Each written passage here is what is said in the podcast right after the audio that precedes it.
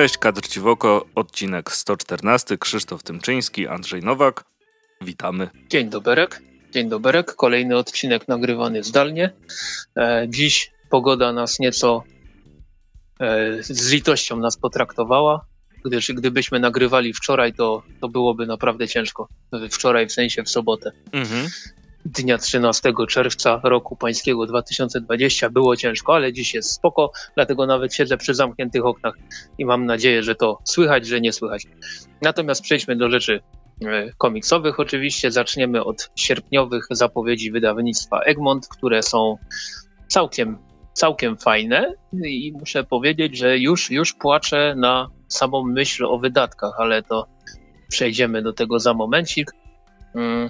To co, lecimy po kolei, czy tylko takie rzeczy, które rzuciły nam się w oczy w szczególności?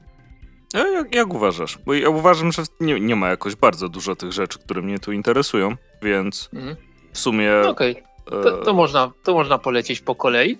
E, czytamy z, ze strony świata, Światu Komiksu i e, zapowiedzi rozpoczynają się od pierwszej rzeczy, która już mi się rzuciła w oczy, czyli piątego tomu czwórki z Baker, Baker Street, jednej z niewielu serii frankofońskich, które w ogóle chce mi się jeszcze zbierać, więc, więc to już jest coś. Mm, następnie widzę OKP Dolores tom drugi, to chyba tobie się bardziej rzuca w oczy. Mm, tak, ale nie czytałem jeszcze pierwszego tomu, więc... Okej, okay. okay, ale rzuciłeś okiem na okładkę? Tak, nie no, okładka bardzo ładna.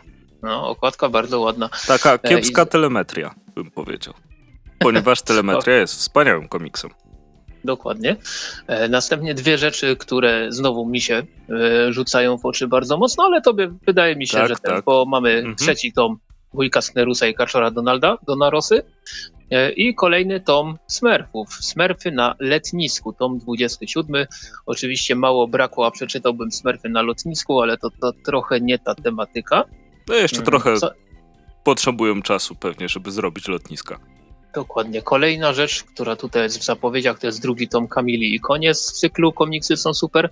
Swoją drogą e, niedawno dostałem przesyłce od Egmontu taki, e, taki katalog e, właśnie tej linii komiksy są super, gdzie mhm. każdy, każdej z serii było po kilka stron udostępnionych komiksu, tak jak kiedyś była taka e, taka zapowiedź Vertigo, tylko no, że tam no, były no, no. całe, całe pierwsze zeszyty poszczególnych serii to coś podobnego zrobiono właśnie z linią komiksy są super i powiem tak, że no kilka tytułów rzuciło mi się w oczy, mm, między innymi właśnie Kamila i Konie.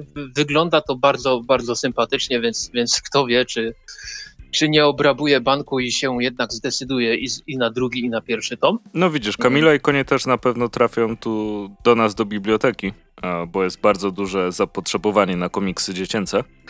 Aha. I na przykład Fibi i jednorożec e, jakby nie potrafi posiedzieć długo na półce. O, no to, to, to tylko się cieszyć w takim razie. Mhm. E, dalej w zapowiedziach drugi to Myszarta. E, kolejny Rick and Morty, Rick i Morty. Podoba mi się tytuł te, tego tomu. Czy, kubka z pupki Superstar. Aż sobie kliknąłem na okładkę, ale okładka jest... Eh, no, na okładce jest pan kubka z pupki, więc tak. Bo, bo ja generalnie nie znam tego serialu animowanego zbyt mocno, więc, więc nie kojarzę też tej postaci, ale, ale spodobał mi się, mi się pseudonim i może kiedyś nadrobię. E, następnie mamy kolejny tom Kajtek i Koko w kosmosie, tym razem tom szósty, Dwór Apodyktusa. 39,99, okładka miękka, e, czyli dalszy ciąg wznawiania tej mhm. serii. Mm, później przechodzimy do rzeczy z DC. I mamy yeah. tutaj Detective Comics numer 1000 za 49,99 e, cena okładkowa, 176 stron. Ja nie pamiętam, szczerze mówiąc, czy ten tysięczny numer miał 176 stron, ale coś powątpiewam, więc tutaj pewnie wylądowało coś więcej. Pe, pe, pewnie Puste strony. Pewnie, pewnie Egmont będzie robił taką bieda wersję tego wydania deluxe, które kiedyś tam się ukazało, ale to się zobaczy. 12 sierpnia ma ten komiks trafić do sprzedaży. Tego samego dnia, zresztą całe, e, cała oferta Egmontu ma trafić 12 sierpnia do sprzedaży. E, obok tego z DC będzie jeszcze 11 tom Batmana Toma Kinga, piąty tom Harley Quinn. Zdaje się, że, zdaje się, że ostatni, jeśli też dobrze pamiętam, e, to, to było na w katalogu. E, z DC też będzie globalne pasmo. To jest dość mało znany komiks Warrena Ellisa, który ja osobiście polecam, ale nie będę tutaj jakoś szczególnie mocno wchodził w szczegóły na temat tego, o mhm. czym jest ten komiks. Ale to też jest kolejny komiks z Black Label, który będzie dostępny tak. w Polsce. Ta linia się bardzo prężnie rozwija. Znaczy, o, to jest Black, Black, znak Black Label na okładce jest, bo być musi.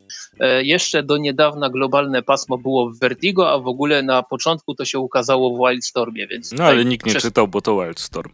No dokładnie, oprócz mnie i trzech osób na świecie, to nikt tego nie czytał, e, ale, ale no komiks fajny. Warren Ellis zresztą z reguły plamy nie daje. E, a czekaj, kolej... bo odnośnie Wildstormu, a później zapomnę. Mhm. Tak. Ostatnio mi się w oczy rzuciła jakaś seria, tylko sobie oczywiście nie zapisałem tytułu, a teraz nie pamiętam. E, ale że wyszła z Wildstormu i że podobno spoko i e, co, coś mi się wydawało, że było z Chinami albo z jakimś smokiem w tytule. Ojej, nie kojarzę nic takiego. A. Ostatnio? Ostatnio nie, to stare, stare, stare, stare. A. Aha, no to stare to, to niestety aż tak, aż tak nie jestem zakopany, bo ja, ja generalnie kojarzę to uniwersum Stormu dość dobrze, ale tych wszystkich serii pobocznych... Silent em... Dragon się nazywa. Wpisałem o. Wildstorm Dragon i znalazło ekstra. No, no, no to tego nie znam. To nie jest uniwersum, więc, więc automatycznie byłem mniej zainteresowany. Andy Deagle pisał. Hmm. No to, to Do też jest solidny też jest solidny scenarzysta w takim razie, ale tak, globalne pasmo 99,99, e, oprawa twarda 320 stron. Natomiast kolejna rzecz i to jest musisz mieć choćby nie wiem co, czyli BBPO, tom 9, Piekło na ziemi, tom 4. 420 stron, 120 zł. Tutaj okładeczka, okładeczka jak, jak zwykle fajna, jak zwykle biała. E, następnie co my tutaj mamy? E, Sin City, tom czwarty, wznowienie mhm. ten, żółty, ten żółty drań. Wreszcie trzeci tom i jeszcze do niedawna mógłbym powiedzieć, że ostatni tom Palcojada z wydawnictwa Image, ale ponieważ seria ta, seria ta e, powróciła na sklepowe półki w USA jako Nail Blitter Return, więc e, można podejrzewać, że być może kiedyś tam Egmont do tematu wróci.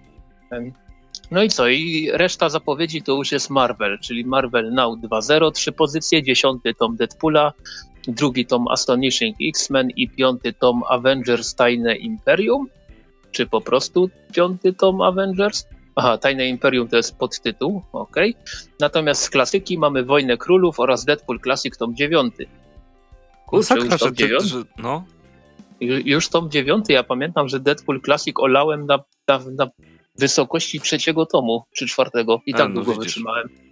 Ja olałem zanim wyszedł pierwszy tom, ale to po prostu... E... Ale czy w tym Deadpool Classic był ten? Aha, to znaczy, no nie czytałeś, to skąd możesz wiedzieć. Ale nie było e... Cable and Deadpool, zmienione znaczy, później na Deadpool and Cable. Znaczy, by, być może właśnie w tych późniejszych tomach było, bo dopóki ja to czytałem, to, to nie. Natomiast e, seria o Deadpoolu, ta klasyczna, ona nie, nie miała aż tylu zeszytów, żeby, żeby w tym klasiku aż tyle tomów wyszło, więc podejrzewam, że kolejne serie też tutaj są. Natomiast tak jak mówię, olałem na czwartym tomie, jak jeszcze no, jak jeszcze to była ta seria z lat 90., więc, mhm. więc nie wiem, ale to można sprawdzić oczywiście zaraz na, na gildii czy gdzieś tam. E, natomiast wciąż jestem pod wielkim wrażeniem tego, jak, jak ten Deadpool w Polsce się znakomicie sprzedaje. No, dziesiąty tom serii z Marvel Now. Ta poprzednia seria też miała bodajże 10 tomów, ta, ta, ta z Marvel Now 1.0, że tak to ujmę. E, natomiast e, no, Deadpool Classic 9 tom, czyli już 30 komiksów można powiedzieć prawie od samego Egmontu. Mhm. Więc no kurczę, masakrycznie. No, ale musi to się, wszędzie, po, musi się popularne. To, musi, tak, musi się to masakrycznie dobrze sprzedawać, natomiast Deadpool Classic tom 9 według Gildii to jest jeszcze e, run Gail Simon, więc, więc to musi być jeszcze ta pierwsza seria, więc... A Gail Simon dobra scenarzystka, więc... No ale to wciąż Deadpool. No tak. Tam, tam no nie da się osób. tego ukryć. Wiele osób tam, tam poległo, natomiast no, sprzedawać się sprzedaje, więc podejrzewam, że i dziesiąty tom drugiej serii, znaczy serii z Marvel Now 2.0 i, mhm. i dziewiąty tom z Marvel, z Marvel Classic się, się też sprzeda. I to by było na tyle z zapowiedzi Egmontu na sierpień. Ja oczywiście, tak jak wspomniałem, najbardziej celuję w palcojada, w BPPO, w globalne pasmo, w Kaczogród i w Smerfy. A, i w czwórkę z Baker Street, więc cholera, sześć tytułów i, i bankructwo pewne, niemalże pewne, bo to, to są stuwa, 120, 110, hehe, ale fajnie. Ech, no nic, trzeba liczyć na to, że kolejne miesiące będą luźniejsze, chociaż pewnie nie będą. Kto wie, kto wie. A u, a u ciebie jak z zakupami ewentualnymi? Zapewne BBPO. też wujek Sknerus i BBPO. Nie, bez, bez Sknerusa. E, Bez Klerusa. No, to... Aha, bo ty tu masz, ty tak, tu masz mam, mam po angielsku jeszcze. E, racja, racja, dobrze. E, no to co, przechodzimy dalej. Tak. I taki szyb, szybki newsik, magazyn Kreski, który jest bardzo fajny, pojawił się na Patronajcie i w chwili obecnej ma raptem 17 patronów i raptem 165 zł miesięcznie i uważamy, że powinno być więcej. Zwłaszcza, że progi, które tutaj są ustalone, nie są jakieś szczególnie wysokie, bo można i, i piątkę miesięcznie przekazać, można dyszkę, dwie dyszki, pięć dyszek, 75 zł. No, moim skromnym zdaniem warto tą inicjatywę wesprzeć. Co prawda mm, w celach tutaj jest y, napisane, że jeżeli uda się osiągnąć określone progi, to ruszy kanał na YouTubie, ruszy podcast. A to po Konkuren... No to, to, to już przerąbane. Niestety nie ma tutaj nic o drukowanym magazynie, ale z tego co słyszymy, to dalej temat, temat jest żywy. Co prawda w dzisiejszych czasach no, inicjowanie nowej drukowanej gazety jest, jest bardzo ryzykowne, e, ale, ale zawsze byłoby miło zobaczyć magazyn Zawsze miło by na... było, gdybym mógł w e, kiosku kupić coś innego niż krzyżówki z rzeczy, które kupuję w kiosku.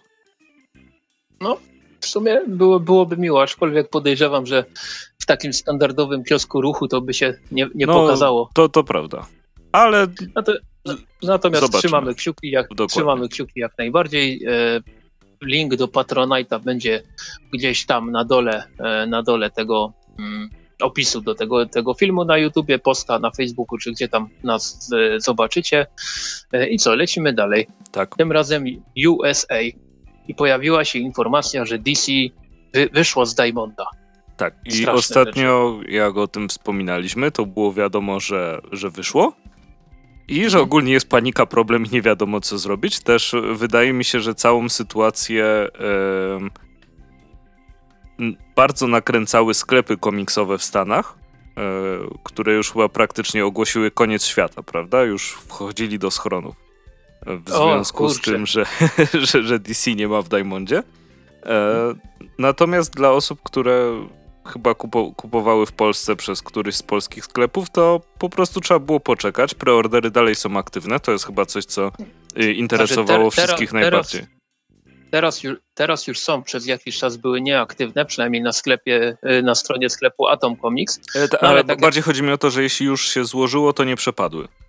Tak, e, tak, to, to jest, to jest najważniejsza informacja, wydaje mi się, dla mhm. osób, które, które zbierają. I tutaj właśnie może, może przeczytam, bo to króciutki post. E, Atom Comics napisało, to był stresujący tydzień, ale mamy dobrą wiadomość. Nowe warunki współpracy z DC zostały dograne. Wszystkie preordery, w tym ten sierpniowy, wróciły na naszą wróciły na naszą stronę. Można ponownie zamawiać komiksy DC, a ich cena nie uległa zmianie. I to jest chyba e, najważniejsza informacja w, w tym poście. Mhm. Mm, Natomiast, e, cóż mogę powiedzieć, e, jak DC ogłosiło rozbrat z Diamondem, to zdaje się na Bleeding Cool widziałem, jak linkowali do jakiegoś sklepu, bodajże ze Stanów, ale to mogła być też Anglia, w sumie się nie wczytywałem w to tak bardzo, który ogłosił promocję pod tytułem DC Sucks i wszystkie, całe DC było minus 50% i tam była afera o, o to, że, że niemile, niemiło, nieładnie i w ogóle no, no, no, jak tak można. No, ale w chwili obecnej wygląda to tak, że mm, sklepy komiksowe w Stanach No, no jasne, to, to są sprzedawcy bezpośredni, którzy mają największy kontakt z klientem i powinni wiedzieć, co tam się dzieje mm. na, na rynku zdecydowanie najlepiej, ale ja, ja mam takie wrażenie, że za każdym razem, kiedy jakiś wydawca ogłosi jakąkolwiek informację na temat mniejszych bądź większych zmian, jeśli chodzi o e, dystrybucję komiksów przez Diamonda, to zawsze jest źle. Mhm. I, tym, I tym razem też czytałem, że ojejku, koniec świata. No tak jak mówisz, że, że koniec świata, tutaj co prawda mamy miasta, miasta w Stanach płoną i w ogóle jest, e, jest wielkie zamieszanie, ale największe zło to jest to, że DC rzuciło Diamonda i przeszło do Lunar oraz UCS Comics Distributors. E, więc, więc no, w chwili obecnej z polskiej perspektywy nie zmieniło się nic. Ale wiesz, też mnie zastanawia, jak tutaj e, bardzo często jest e, mówione, że sklepy komiksowe w Stanach panikują i zazwyczaj słyszysz o kilku, kilku sklepach, wiesz, ciągle się te same nazwy przewijają. Hmm. Sprawdzałem sobie to ostatnio, ile tak naprawdę jest sklepów komiksowych w Stanach. I no jedynym takim wyznacznikiem jest to, że jest podane do ilu sklepów Diamond wysyłał komiksy. I mhm. w samych Stanach Zjednoczonych to są 2306 yy, sklepów. Więc okay. zastanawiam się, czy to nie jest tak, że jak zawsze w mediach dobrze wygląda, nie? Że wiesz, o, sklepy panikują, nie? I wiesz, tymczasem 5 sklepów, nie? Z 2300 mhm. panikuje, a reszta sobie, sobie działa. No, to jest, to jest do, dobre spostrzeżenie. Ja tam nigdy się nie szczególnie w to wgłębiałem, ale, ale fakt, no, no ciekawe jak to tam wygląda. E, 2306 sklepów, powiadasz, tak? E, dwa, tak, 2306 i to były dane na e, 2016. Aha, 2006. No, no, podejrzewam, że w chwili obecnej to się, to się zmniejszyła ta liczba bo jednak czyta się często, że ten sklep padł, tamten sklep padł, ale to wciąż... Tak, ale na przykład że... w, w, ty, w, tym raporcie, który czytałem, mhm. była informacja, że przez 4 lata, czyli pomiędzy 2012 2016 otworzyło się pomiędzy 80 a 100 nowych sklepów. Mówimy teraz o mhm. samych Stanach. Mhm. No, ciekawe ile się zamknęło, czy, czy, tam, czy no. tam były takie dane? E, no nie, te, te, tego, tego tam nie znalazłem. No okej, okay, rozumiem. W każdym razie no, no w chwili obecnej z polskiej perspektywy no nie zmieniło się nic, przynajmniej jeśli chodzi o klientów sklepu Atom Comics. Nie sprawdzałem jak to tam na, na tej drugiej, e, na tym drugim sklepie wygląda.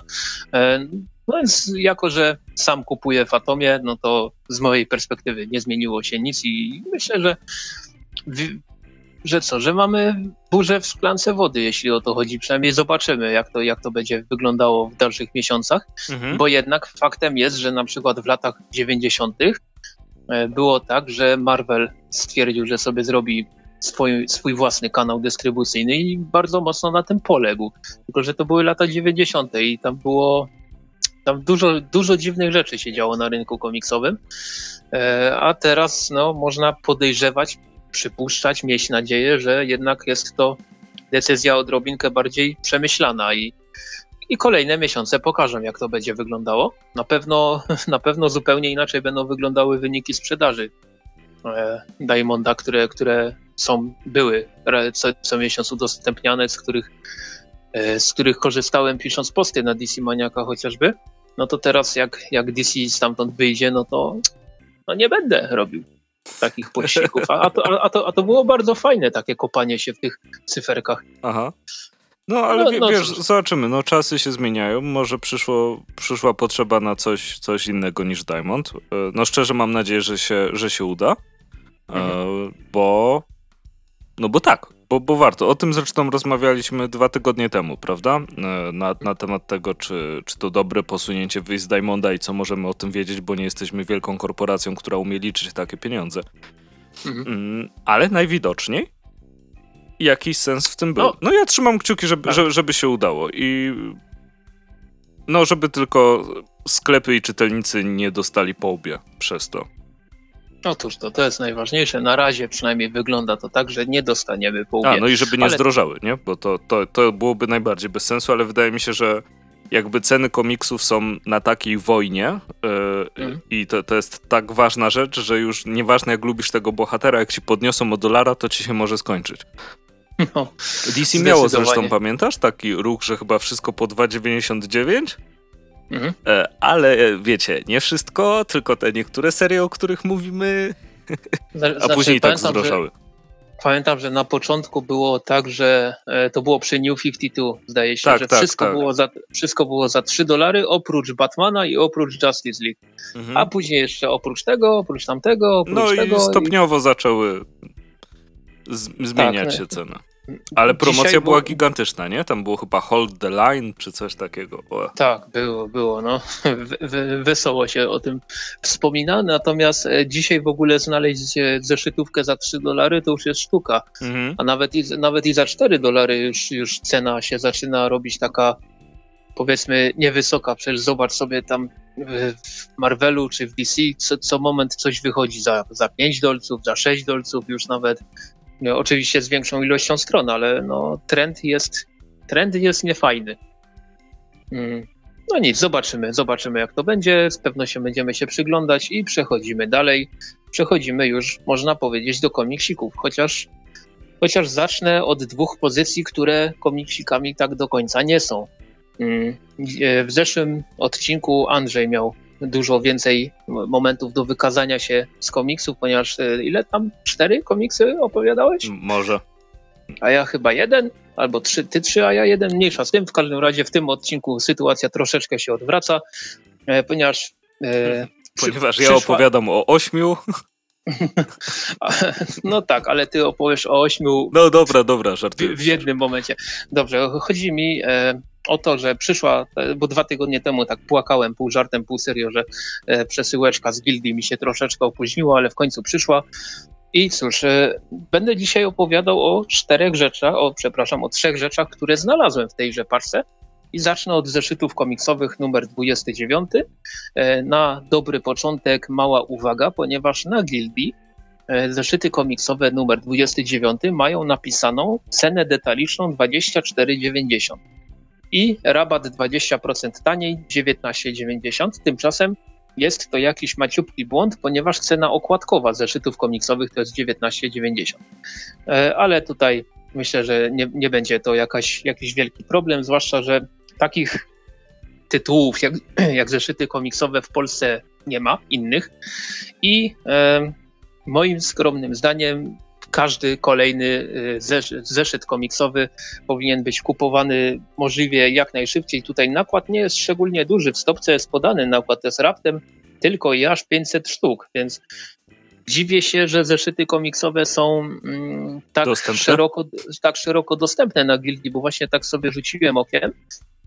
No i tak, 28 jest, 27 jest, 26 jest. Pierwszy niedostępny to jest y, numer 23 z maja 2017, 2017 roku. Mhm. Oprócz tego bardzo duża ilość zeszytów komiksowych jest jak najbardziej dostępna, czy to na przykład o 19 e, numer z kwietnia 2015 jest dostępny, jest, jest, e, no jest kilka starszych numerów cały czas dostępnych, a przy tak niedużym nakładzie, przypuszczając, że ten nakład się jakoś drastycznie nie zmniejszył w ostatnich latach, no to wydawać by się mogło, że to ta, taki tytuł powinien zejść dużo szybciej. E, co mamy w 29 numerze? Tematem numeru są super kobiety. Okładka Moniki Laprus-Wierzejskiej. W środku znajdziemy też wywiad z nią, krótki komiks jej autorstwa. E, I jak to sama autorka się śmiała na swoim Instagramie, niedługo ona zacznie się wylewać e, już z lodówek, bo wszędzie jest, ale to bardzo dobrze, że wszędzie jest, bo tak utalentowanych twórców powinno się promować możliwie mhm. jak, najszerzej, jak najszerzej. Natomiast tak jak wspomniałem, też tematem numeru są super kobiety i mamy tutaj, jak to zwykle w przypadku zeszytów komiksowych, taki naprawdę spory przekrój e, publicystyki na ten temat.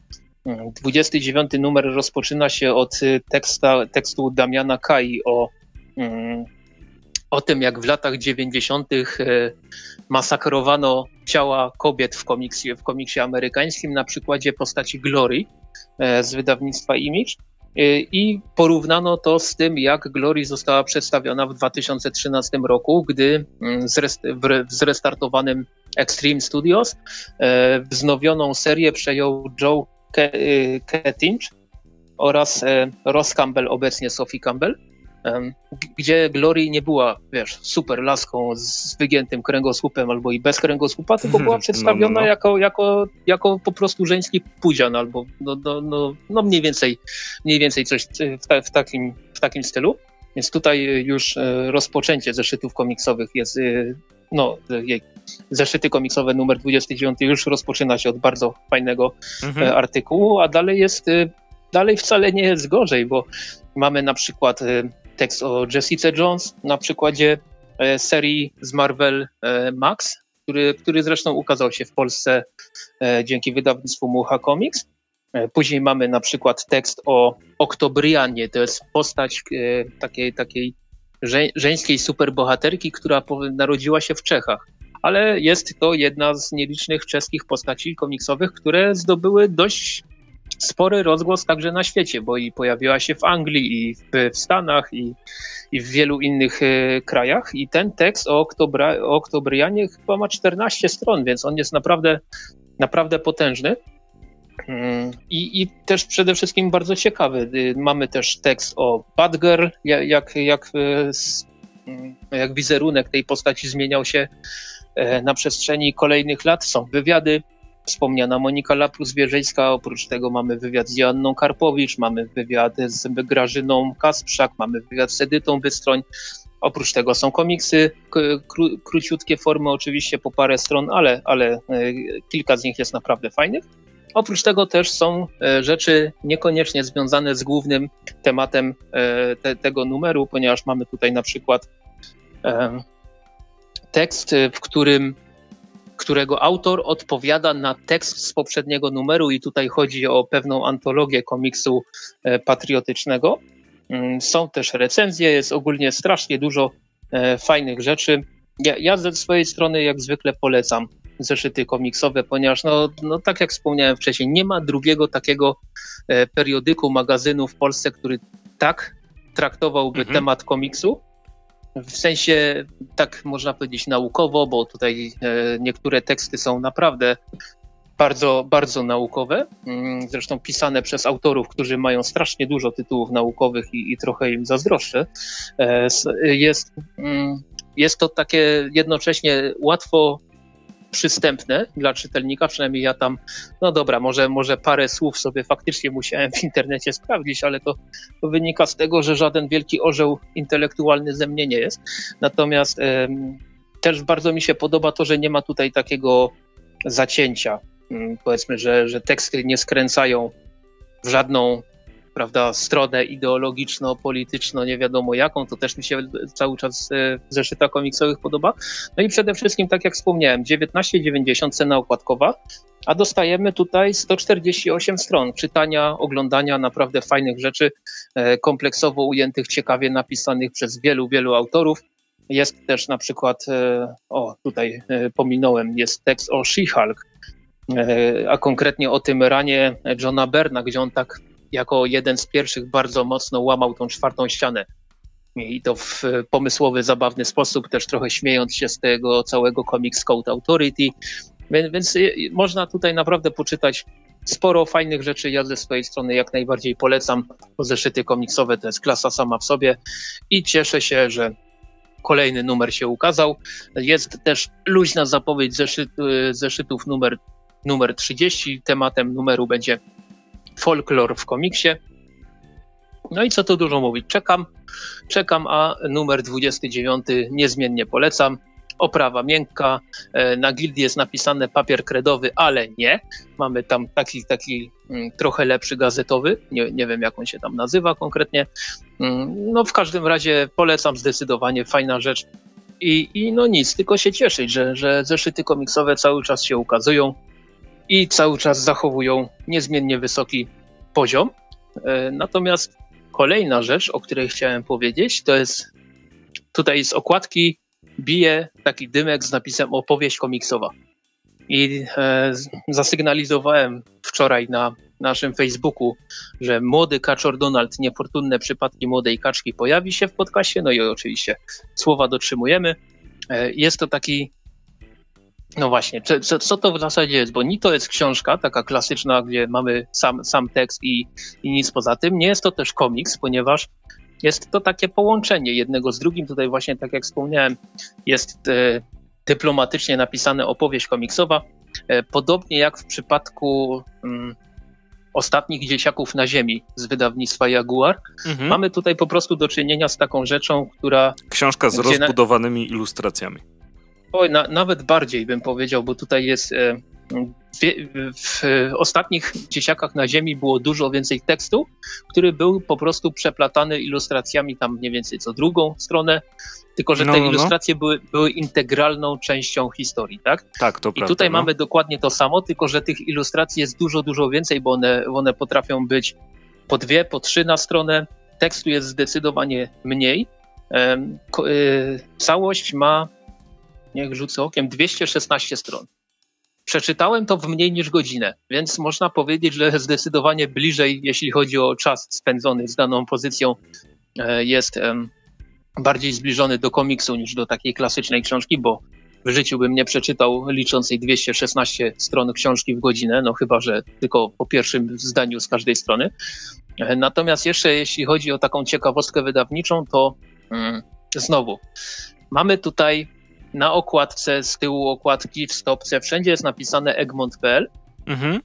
natomiast to już nie jest pozycja z Egmontu, to jest pozycja z HarperCollins Kids. Mhm. E, ponieważ wydawnictwo HarperCollins, jak wiemy, już wspominaliśmy w podcaście, przejęło e, dział, e, dział książkowy Egmontu i najwyraźniej te rzeczy już były wydrukowane albo gotowe do druku ze, ze starym logiem i stopce jeszcze z informacją, że jest to Egmont Polska, ale to już nie jest Egmont Polska. To, jest taki, to są takie pozycje, że, tak to ujmę, Schrödingera, e, bo generalnie ukazały się trzy rzeczy e, od razu. Oprócz tego, o czym zaraz e, będę mówił troszeczkę więcej, czyli niefortunne przypadki młodej kaczki, jeszcze się pokazała szpiegomania podwójny przekręt z udziałem Mini i Daisy. I e, Strachosfera, ko koszmarna formuła, gdzie Hyzio, Dyzio i Zyzio są głównymi bohaterami, tylko że tych dwóch pozycji jeszcze nie zdążyłem sobie przerobić. Natomiast niefortunne przypadki młodej kaczki sobie przeczytałem w dniu wczorajszym. E, tekst, e, tekst napisał Jimmy Gownley, ilustrację stworzył Jay Fosgit i opowieść polega na tym, że no, tytułowy bohater, młody kaczor Donald, odkrywa, że rancho babci kaczki jest, nie, nie przynosi zysku i prawdopodobnie będzie trzeba je sprzedać. Więc postanawia. Tam jest wpisane dos- rancho? E, czy nie. farma? Bo, bo to, to far, znaczy czy, czysta ciekawość. Bo... O, oczywiście, że farma, tylko tutaj mi, mi brakło słowa, e, dobrze, jak dobrze. zwykle. Mm, I... No jak typowy Polak, Ślązak, najpierw pomyślałeś o ranczu. E, nie, po prostu, po prostu nie umiałem znaleźć odpowiedniego nie, no, słowa. Na luzie, więc... na luzie. No więc powiedziałem pierwsze, jakie mi przyszło do głowy. W każdym razie i e, Donald postanawia udać się do najbardziej elitarnej, nowoczesnej e, szkoły, żeby wyedukować się na tyle mocno, by to, tą, tą farmę babci kaczki ocalić. Tutaj muszę powiedzieć, że Kaczogrodzki Regionalny Instytut Propedeutyki, w skrócie KRIP, to jest bardzo, bardzo fajny skrót. Zresztą ogólnie, jeśli chodzi o tłumaczenie w tej książce, to bardzo mi się podoba. E, sama opowieść jest, no jest taka momentami, momentami zabawna, momentami bardzo mocno w stylu Kaczora Donalda. On, gdy zupełnie przypadkiem, oczywiście, przecież Kaczor Donald nie jest aż tak uzdolniony, żeby się do tak elitarnej szkoły dostać, więc dostaje się tam przez przypadek, przez pomyłkę i poznaje tam między innymi Myszkę Miki, Goofiego i wiele innych e, znanych nam postaci. No i E, musi jakoś poradzić sobie, nie przede wszystkim nie wylecieć z tej szkoły i po drugie, tak jak, tak jak wspomniałem wcześniej, ocalić farmę babci kaczki. Mhm. Więc, e, więc mamy tutaj te, przez te 216 stron taką dość zabawną, lekką, bardzo ciepłą, bardzo fajną historię z Kaczorem Donaldem, która jeśli miałbym zarzucić tutaj jakikolwiek minus te, tej pozycji, to jest to, że dla mnie Kaczor Donald tutaj troszeczkę nie przypomina samego siebie, ponieważ owszem, zdarzają mu się te napady wściekłości charakterystyczne, jest taki roztargniony, jest pechowy, ale z, z drugiej strony jest też bardzo rozsądny i, i zdeterminowany. To tak tak troszeczkę do tego urodzonego pechowca mi, mi, to nie pasuje, ale, ale czytało mi się, ale to jest bardzo, bardzo mała uwaga, nawet jakoś tam szczególnie mocno nie wpłynęła to na radość z lektury, bo generalnie całą historię przeczytałem w godzinkę z radością i gdybym miał więcej czasu, to, to od razu bym sięgnął po, po, po kolejne dwie pozycje e, od e, wydawnictwa HarperCollins. E, tutaj deklaruję się, że za dwa tygodnie do, do tego tematu wrócę i, i opowiem o obydwu pozostałych opowieściach. Bardzo mi się podobają rysunki, które są w tej książce, bo oprócz takich klasycznych zdarzają się też takie mm, narysowane jakby kredkami, są też e, ilustracje, które są czarno-białe i są nieprzypadkowo czarno-białe. Generalnie to takie prowadzenie e, czytelnika w tej książce jest, jest bardzo fajne. Te przejścia pomiędzy tekstem a, a rysunkami są płynne. Bardzo mi się podoba tutaj pomysł z narratorem, który kilkukrotnie sobie też tak dodaje od siebie komentarze niekoniecznie przychylne, Kaczorowi Donaldowi jest, jest bardzo fajny zabieg. To jest może malutki spoiler, ale jest bardzo fajny zabieg z tym, że e, Kaczor Donald słyszy e, zarówno narratora, jak i na przykład gdzieś tam po drodze rozmawia sobie z pociągiem i, mm, i to też początkowo może wydaje się, się dziwne, ale w pewnym momencie e, składa się w taką fajną, przyjemną całość i jeśli, jeśli o mnie chodzi, no mamy, chcieliśmy mieć więcej rzeczy z kaczkami na, na polskim rynku i pojawiła się, pojawiły się te opowieści komiksowe. Przeczytałem na razie jedną i jestem bardzo zadowolony. E, kilka słów o, o jakości wydania. To jest rzecz mniej więcej w formacie hmm, troszkę większym niż komiks Gigant, tak bym powiedział. E, jest ba bardzo ładna jest okładka, ona jest taka lekko wytłoczona w niektórych miejscach. To mi się, to mi się bardzo podoba. Oczywiście mie y, oprawa miękka, Cena układkowa 32,99. Na Gildii możecie y, pozycję, tę opowieść komiksową dostać za 23 zł. Jest to bardzo fajna cena. Y, moim zdaniem y, w tej cenie te, taką pozycję, no, no to, to, jest dodatkowy plus, żeby sięgnąć, sięg dodatkowy powód, żeby sięgnąć po, po, ten tytuł. Tak jak wspomniałem, nie wiem jeszcze jak prezentują się pozostałe dwie, ale, ale na, na pewno no, w przyszłym tygodniu e, to, to sprawdzę. Młodym kaczorem Donaldem jestem, e, z młodego kaczora Donalda jestem zadowolony e, i, i polecam i będę pewnie przyglądał się temu, co tam te Harper Collins w najbliższych miesiącach wyda. Myślę, że Centrum Komiksów Disneya będzie, będzie odpowiednio poinformowane, więc już wiem, już wiem, gdzie pytać. Natomiast z tego, co też słyszałem i chyba mogę to powiedzieć, no to w lipcu e, pozycje z HarperCollins już będą miały logo Harper, HarperCollins na okładce. E, tutaj, tak jak wspomniałem, mamy w czterech, raz, dwa, trzy, w trzech miejscach mamy logo Egmontu, ale pozycją Egmontu to nie jest. Nieważne, kto to wydał, ważne, że jest to dostępne znaczy, przepraszam, będzie to dostępne, data premiery to jest 17 czerwca, więc taka troszeczkę recenzja przedpremierowa, ale gdy tylko 17 czerwca wybije, to uderzajcie do sklepów, e, księgarni internetowych, niekoniecznie internetowych, bo jest to fajna rzecz i myślę, że zdecydowanie warto e, zwrócić uwagę. I wsio. Okay. Teraz, teraz skaczek przechodzimy do królików. Um, tak, więc Usagi Yojimbo, jak się można domyślić. Tym razem chcę powiedzieć o dwóch tomach, czyli o tomie czwartym, star znaczy starszej serii, tej, która ma więcej tomów. Czyli Usagi Yojimbo Saga, komiksy wydawane przez Dark Horse'a. E, tutaj mamy tom czwarty, w tomie czwartym mamy zawarte tomy Pojedynek przed świątynią Kitanoji, Wędrówki z Yotaro i Ojcowie i Synowie. Oprócz tego notatki, galeria, szkicownik, dodatki. Więc ponad 600 stron e, świetnego komiksu od Stana Sakai, wydanego w Polsce. Cena okładkowa to jest 9 dyszek, więc tak samo jak poprzednie tomy. Mm, no i no, nie ma się co nad tym rozwodzić dalej. To Usagi Ojimbo jest jakby marką samą w sobie. Ta historia, która jest opowiadana mm, w takiej fuzji pomiędzy sposobem narracji wschodnim a zachodnim, do którego jesteśmy przyzwyczajeni, tutaj świetnie, świetnie się sprawdza. I Stan Sakai zarówno rysunkowo, jak i scenariuszowo, no zawsze, zawsze bez lipy. Tak naprawdę. Coś ci tam bzyczy, Krzysiek? Bo słyszę w mikrofonie. E, e słyszę tak, w słuchawkach, co, nie w mikrofonie. E, pisałem coś w rozpisce. Mhm. Ale, ale, ale już, prze, nie, no, już, już, już, na, na, na, na luzie. Nie wiedziałem, czy mam omamy słuchowe po prostu. To, to, spoko, to stąd spoko. się wzięło.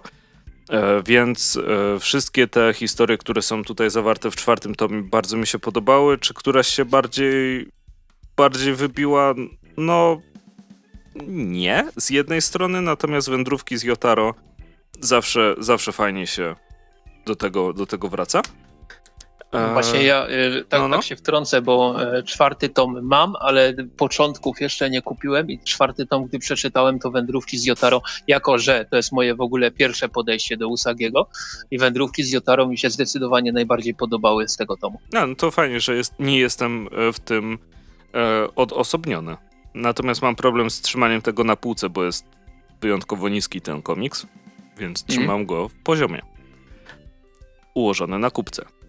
Tak. Mhm. E, no, ale to, to są oczywiście tylko tak zwane pierdoły.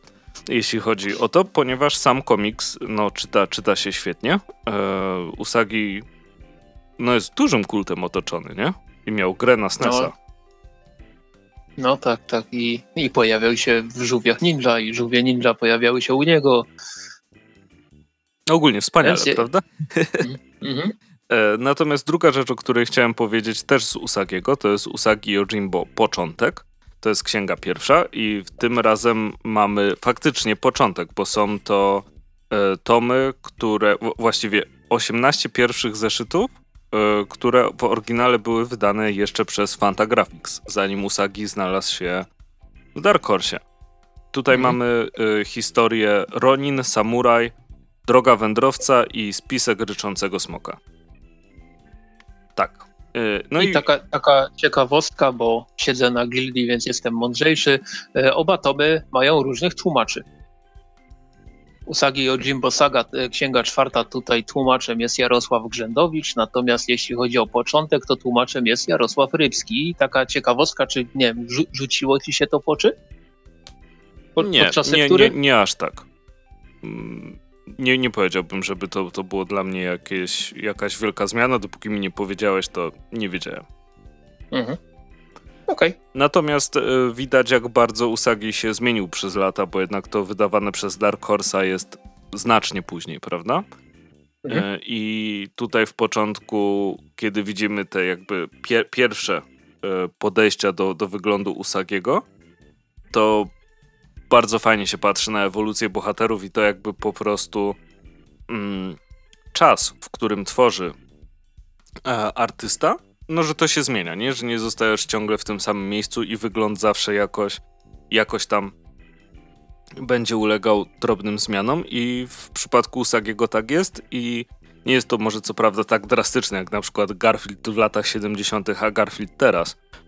Bo to, to, to jest kolosalna różnica. Gigantyczna zmiana, no. E, na, natomiast widać, że jakby sposób prowadzenia tych kresek się, się delikatnie e, zmienił ale nawet czytając jedno po drugim, czy jedno obok drugiego, e, to pozostaje to bardziej. E, znaczy, mm, nawet czytając e, i nowsze, i starsze wersje Usagiego, to dalej jest to wszystko, wszystko spójne. Tutaj Usagi nawet w niektórych momentach według mnie wygląda trochę strasznie. W momencie, kiedy ma taką okrągłą głowę, w sensie jak wygląda jak czaszka bez, bez uszu. E, zwłaszcza gdy jest z profilu ukazany. Ale ogólnie bardzo, bardzo fajny komiks. Przy Usagim się bardzo dobrze bawię. E, regularnie się bardzo dobrze bawię, można powiedzieć. E, I czekam z pewnością na kolejne tomy. I co też jest fajne, początek pasuje do sagi, jeśli chodzi o sposób wydania. Różni się tylko mhm na, na boku, znaczy na dole tam jak masz czarną kreskę, gdzie jest, czarną kreskę, e, mhm. gdzie masz tą taką listwę na czarno, gdzie jest napisane Dark Horse, to w mhm. początku też jest taka czarna listwa, tylko jest napisane początek. Mhm. Okej. Okay. E, natomiast te, też taka rzecz, którą, którą, która rzuciła mi się w oczy, tom czwarty to jest 616 stron. Tom drugi, y, znaczy księga początek, księga pierwsza to jest 576 stron, więc tutaj jest 1200 stron lektury. I mm, też, też zastanawiam się, czy Egmont w ogóle kiedykolwiek wydawał tak potężne pozycje objętościowo. No, dobrze, że się da, bo przecież Long Halloween się nie dało. No, tak, tak, twierdzono. E, natomiast, e, bo tak rzuciło, rzuciło mi się w oczy, że tutaj 500, tutaj 600, a na przykład w tym miesiącu ukazał się drugi tom 30 dni nocy, od, też od Egmontu, który ma też ponad 500 stron, więc kurczę, może w końcu się zdecydują na jakiegoś omnibusa w jakiejś powiedzmy polskiej wersji lekko zbiedzonej nie, nie, obraziłbym, nie, nie obraziłbym się. Natomiast Usagi, tak jak mówisz, za, zarąbista rzecz, tak? Mhm. Więc y, ja tylko dodam, ja tylko dodam 90 zł bez grosza cena okładkowa i jednej i drugiej pozycji na gildii za nieco ponad 6 dyszek. Natomiast ja sobie przejdę do kolejnej pozycji od wydawnictwa, które dotąd nie pojawiło się w naszym podcaście ani razu. Harper Collins Polska pierwszy raz siłą rzeczy się pojawiło w podcaście, teraz coś od wydawnictwa Granda. Wydawnictwo Granda, które jeżeli, jeżeli się nie mylę, jest ze Szczecina. E, jeżeli, no, wydali komiks Szczecin, tak, jest, to szczecińskie wydawnictwo, wydali wcześniej między innymi taką antologię komiksu szczecińskiego, natomiast teraz e, pojawiła się pierwsza odsłona, i tutaj muszę przeczytać, żeby czegoś nie popierdzielić, Biblioteki Polskiego Komiksu Niezależnego. I e, wspominaliśmy w podcaście o tym, że jest plan wydania, e, wydania takiej pozycji. Ona ostatecznie ukazała się e, pod koniec maja tego roku, więc si siłą rzeczy dopiero teraz mogę o tym coś powiedzieć. W pierwszym tomie głównym bohaterem jest Szymon Kaźmierczak. Szymon Kaźmierczak, który którego możecie kojarzyć z komiksu Przemiana od wydawnictwa komiksowego, który swoją drogą cały czas jest dostępny na Gildii i to nawet w takim dość sporym rabacie, bo 35% i można go kupić za mniej niż 3 dyszki. Natomiast tutaj mamy do czynienia e, z tymi rzeczami autorstwa Szymona Kaźmierczaka, które wychodziły pierwotnie w formie zinów i mamy tutaj na przykład lewą ręką spisane mamy e, Strażnicy Początek. To jest zin, który ja nawet kojarzę, że, że był, ale nie udało mi się go nigdy, nigdy kupić niestety. Mm. E, Strażnicy Początek to jest taka dość mocna parodia oczywiście strażników Alana Mura. Oprócz tego też tutaj możemy znaleźć tytułowego pingwina. E, część pierwszą i część drugą, z czego część druga powstała specjalnie na potrzeby te, tego, mm, tegoż wydania. E, są tu m.in. Buongiorno Porno, Formalina i całość zamyka się, jeżeli dobrze liczę, w okolicach 130 stron, ale jeszcze się upewnię. E, tak, 124 strony e, w twardej oprawie, w takim formacie w przyrównaniu do typowego komiksu amerykańskiego, to powiedziałbym o, pa, o parę centymetrów niższy, niższy komiks. I powiem tak, że inicjatywa bardzo zacna.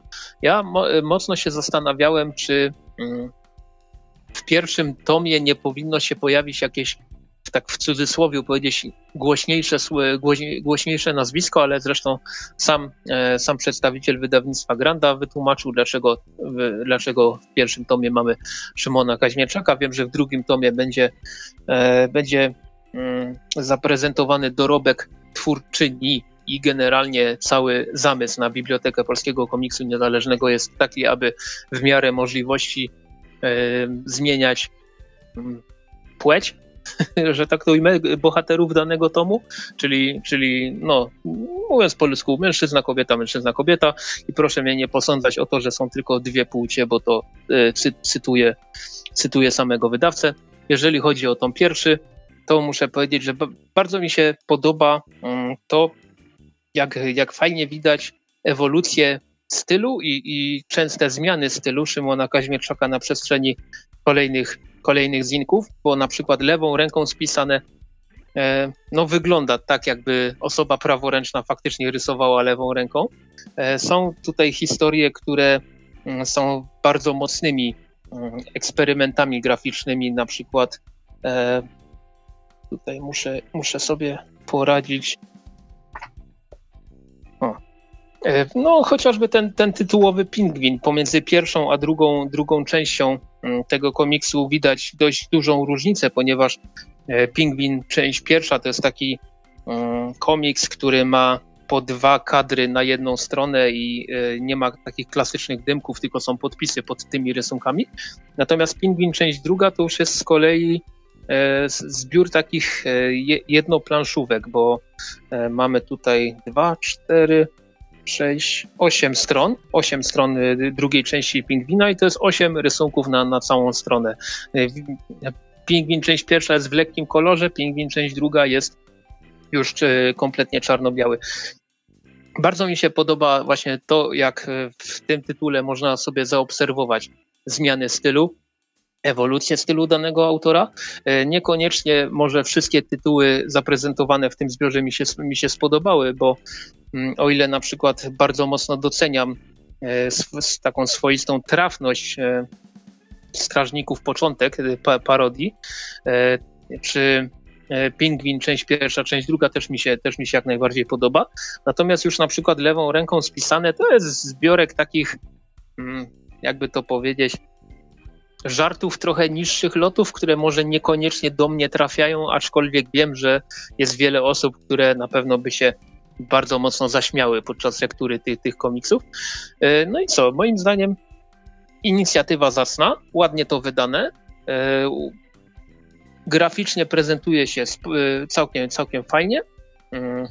Podoba mi się to, że mm, wydawca nie, nie, nie postawił przykładowo tylko na czerń i biel, tylko rzeczy, które ukazały się w kolorze, są tutaj dalej w kolorze e, i generalnie można też znaleźć tutaj wstęp autorstwa samego właśnie Szymona Kaźmierczaka. E, zresztą na, na, stronie facebookowej wydawnictwa Granda pojawił się taki dość długi filmik, w którym Szymon Kaźmierczak opowiadał o tym komiksie. Myślę, że warto na, e, przed ewentualną decyzją o kupnie tej pozycji obejrzeć właśnie owy filmik. E, na poście na Facebooku wydawnictwo Granda oczywiście będzie oznaczone, więc szukajcie tam tego posta.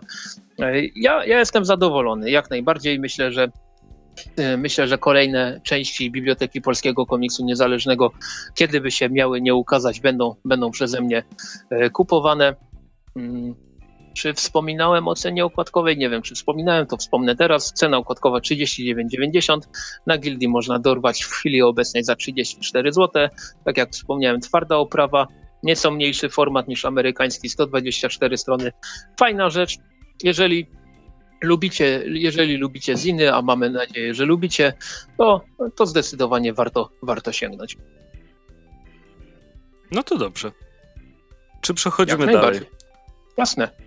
E, to ja teraz przejdę do serii, do serii Luka Pearsona, która się nazywa Hilda. I Hilda ma tomów ile? Tomów ma 6. Wszystkie ukazały się w Polsce nakładem wydawnictwa Centrala. I po kolei to jest Hilda i Troll. E, później mamy tom drugi Hilda i Nocny Olbrzym, Hilda i Ptasia Parada, Czarna Bestia, Kamienny Las i ostatni Hilda i Władca Gór. E, rok temu, dwa lata temu Netflix zrobił serial animowany? Tak? No ja, być może. E, wiem, że szó szósty tom ma już na, naklejkę Netflixa na okładce, a ukazało się to w październiku ubiegłego roku. Ale to, to serial był znacznie, znacznie wcześniej. Um, znaczy, no nie jakoś znacznie, znacznie. Pamiętam, że serial oglądałem, oglądaliśmy w samolocie wracając z wakacji kiedyś. E, okay. Więc to musiało być dwa lata temu. No ja Zastanawiające, tak czy siak. E, na jesień tego roku będzie drugi sezon, co też, też bardzo cieszy. Natomiast jeśli chodzi o sam komiks, e, Hilda. E, no, no. Momencik, wtrącę się. Wrzesień 2018 roku serial animowany się pojawił. Czyli dwa lata temu, dobrze. Tak jest. Znaczy we wrześniu będą dwa lata. Tak czy siak. Mm, komiks jest super koniec tak naprawdę. Mhm. E, nie, e, z Hildą jakby długo zwlekałem, bo, bo to jest ten przypadek, który żałujesz, że zawsze było coś ważniejszego. Że o nie, bo tu, tu, tu jakieś komiksy, tu jakieś coś, tu jakieś coś. I się zastanawiasz nad tym, czy warto wydać te. E, nie, nie wiem, ile on tam kosztuje teraz na necie, zaraz no powiedzmy, że po 40 zł za tom, nie? Mhm. Czyli w sumie cena jest, jest bardzo dobra. Jak na, jak na komiksy obecnie, nie? Bo to wcale nie jest tak, że e, to jest przesada, tylko że wychodzi, e, że, komiks ma 40 stron.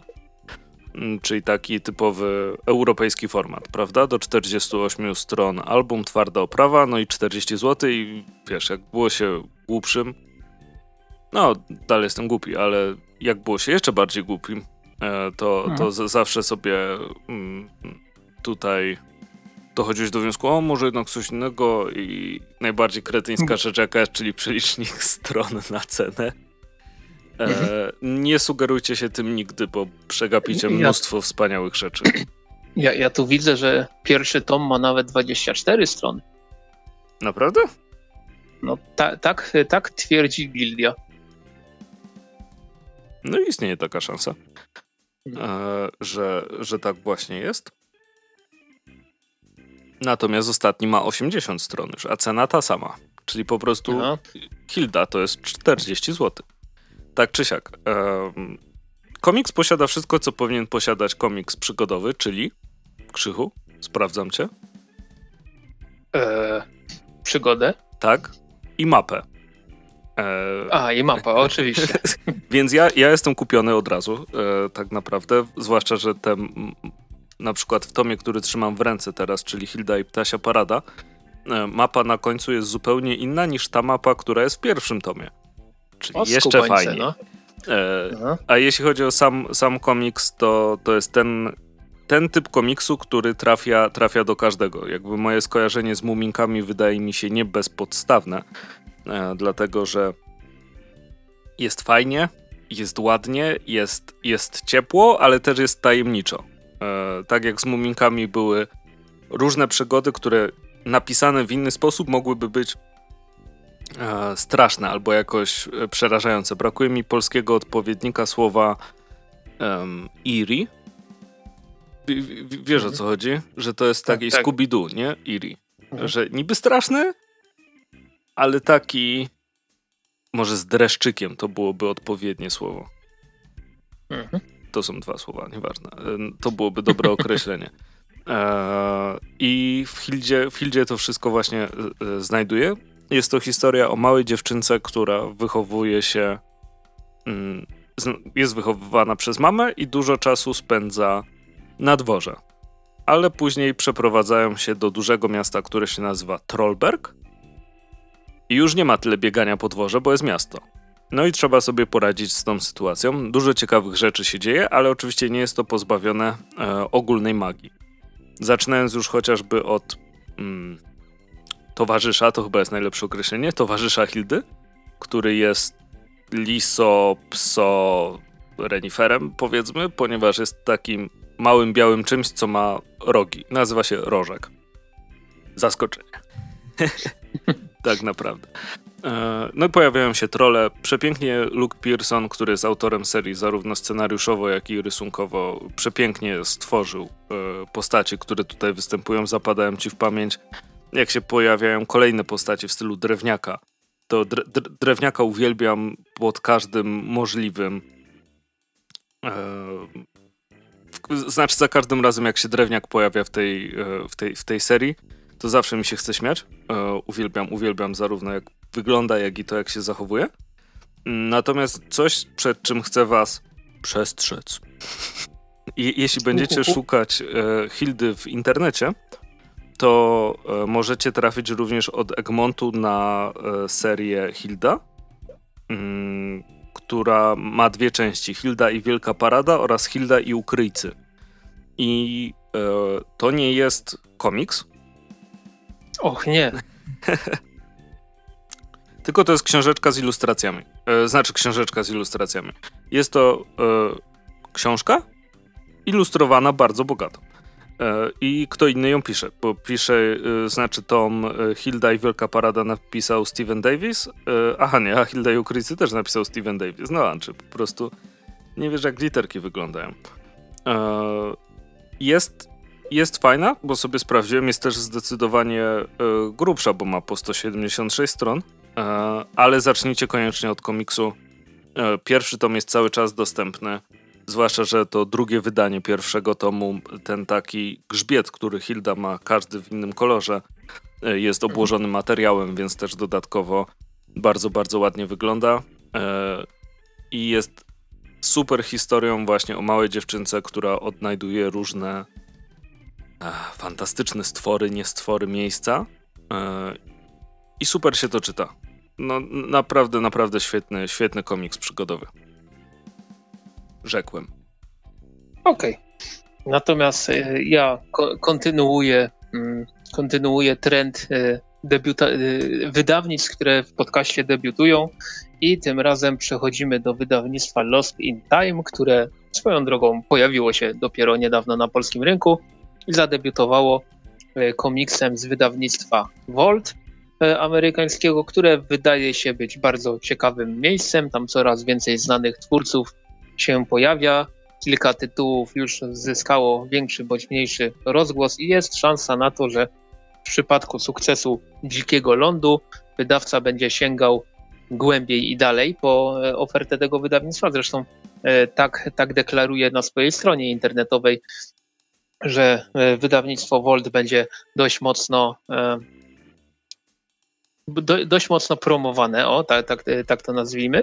E, powiem tak, że mm, decyzja o, o tym, żeby pierwszym komiksem z Lost in Time był Dziki Ląd jest dla mnie, można powiedzieć, dość zaskakująca, ponieważ wydaje mi się, że e, z tej oferty, która jak dotąd się pokazała u tego, u, u amerykańskiego wydawcy, to jest raczej komiks, który przeszedł bez większego echa, ale wcale nie oznacza to, że jest jakiś zły. To oczywiście zaraz do tego dojdę, natomiast jeśli chodzi o wydawnictwo Volt, no to wydaje mi się, że mm, obecnie takim najbardziej rozpoznawalnym tytułem, oczywiście ze względu na e, serialową adaptację, jest e, Vagrant, e, Vagrant Queen.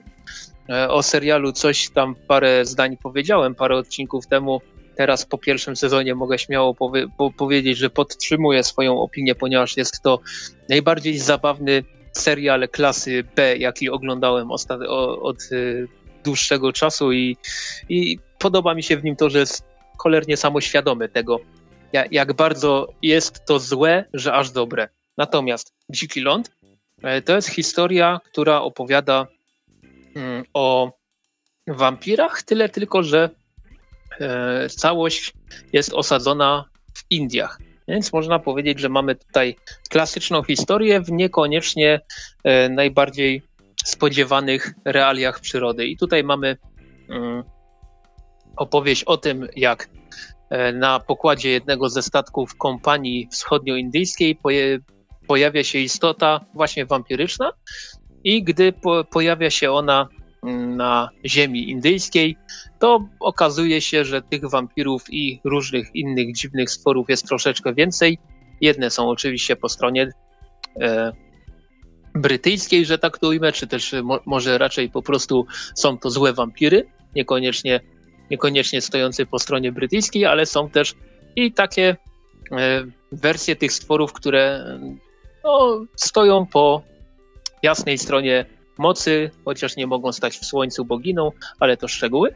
E, historia jest bardzo klimatyczna. Nie jest może komiksem, który rzucił mnie na kolana jakoś szczególnie mocno. Jest to po prostu taka solidna robota. E, tutaj scenarzystą jest i, i, i problem, bo oczywiście nie sprawdziłem sobie przed nagraniem podcastu. E, scenarzystą jest Ram V, albo RAM 5. Nie wiem, czy to V się czyta jako, jako e, rzymską cyfrę, czy jako, czy jako literkę. E, natomiast ilustratorem jest e, Sumit Kumar i tutaj mogę powiedzieć, że Sumit Kumar jest takim, można powiedzieć, idealnym, mm, idealnym mm, człowiekiem do, do wykonania tej, ro, tej roboty, ponieważ jest to Indyjczyk z pochodzenia, więc zdecydowanie e, Hindus? Miał, Hindus, Hindus oczywiście. E, pardon. E, jest to zdecydowanie osoba odpowiednia do, do, do rysowania tego komiksu. Wie, z czym ten typowy indyjski klimat się je. I powiem tak, że dla mnie po lekturze jest, no jest tak, tak jak już wspomniałem wcześniej, to nie jest komiks, który mnie powalił. swoją historią, bo, bo po prostu jest to tak, taka solidna robota, ale rysunkowo mi się strasznie podobało. W ogóle okładka tego komiksu jest, jest cudowna i w środku w środku jest, jest równie dobrze. Tutaj Sumit Kumar jest takim rysownikiem, który zdecydowanie dał radę, jeśli chodzi o Dziki Ląd. Jeśli chodzi o fabułę, no, no po prostu nie zaskoczyła, jakoś, jakoś nie porwała mnie szczególnie mocno. Spodziewałem się tego, jak się skończy i też nie, nie szczególnie mocno się, się pomyliłem.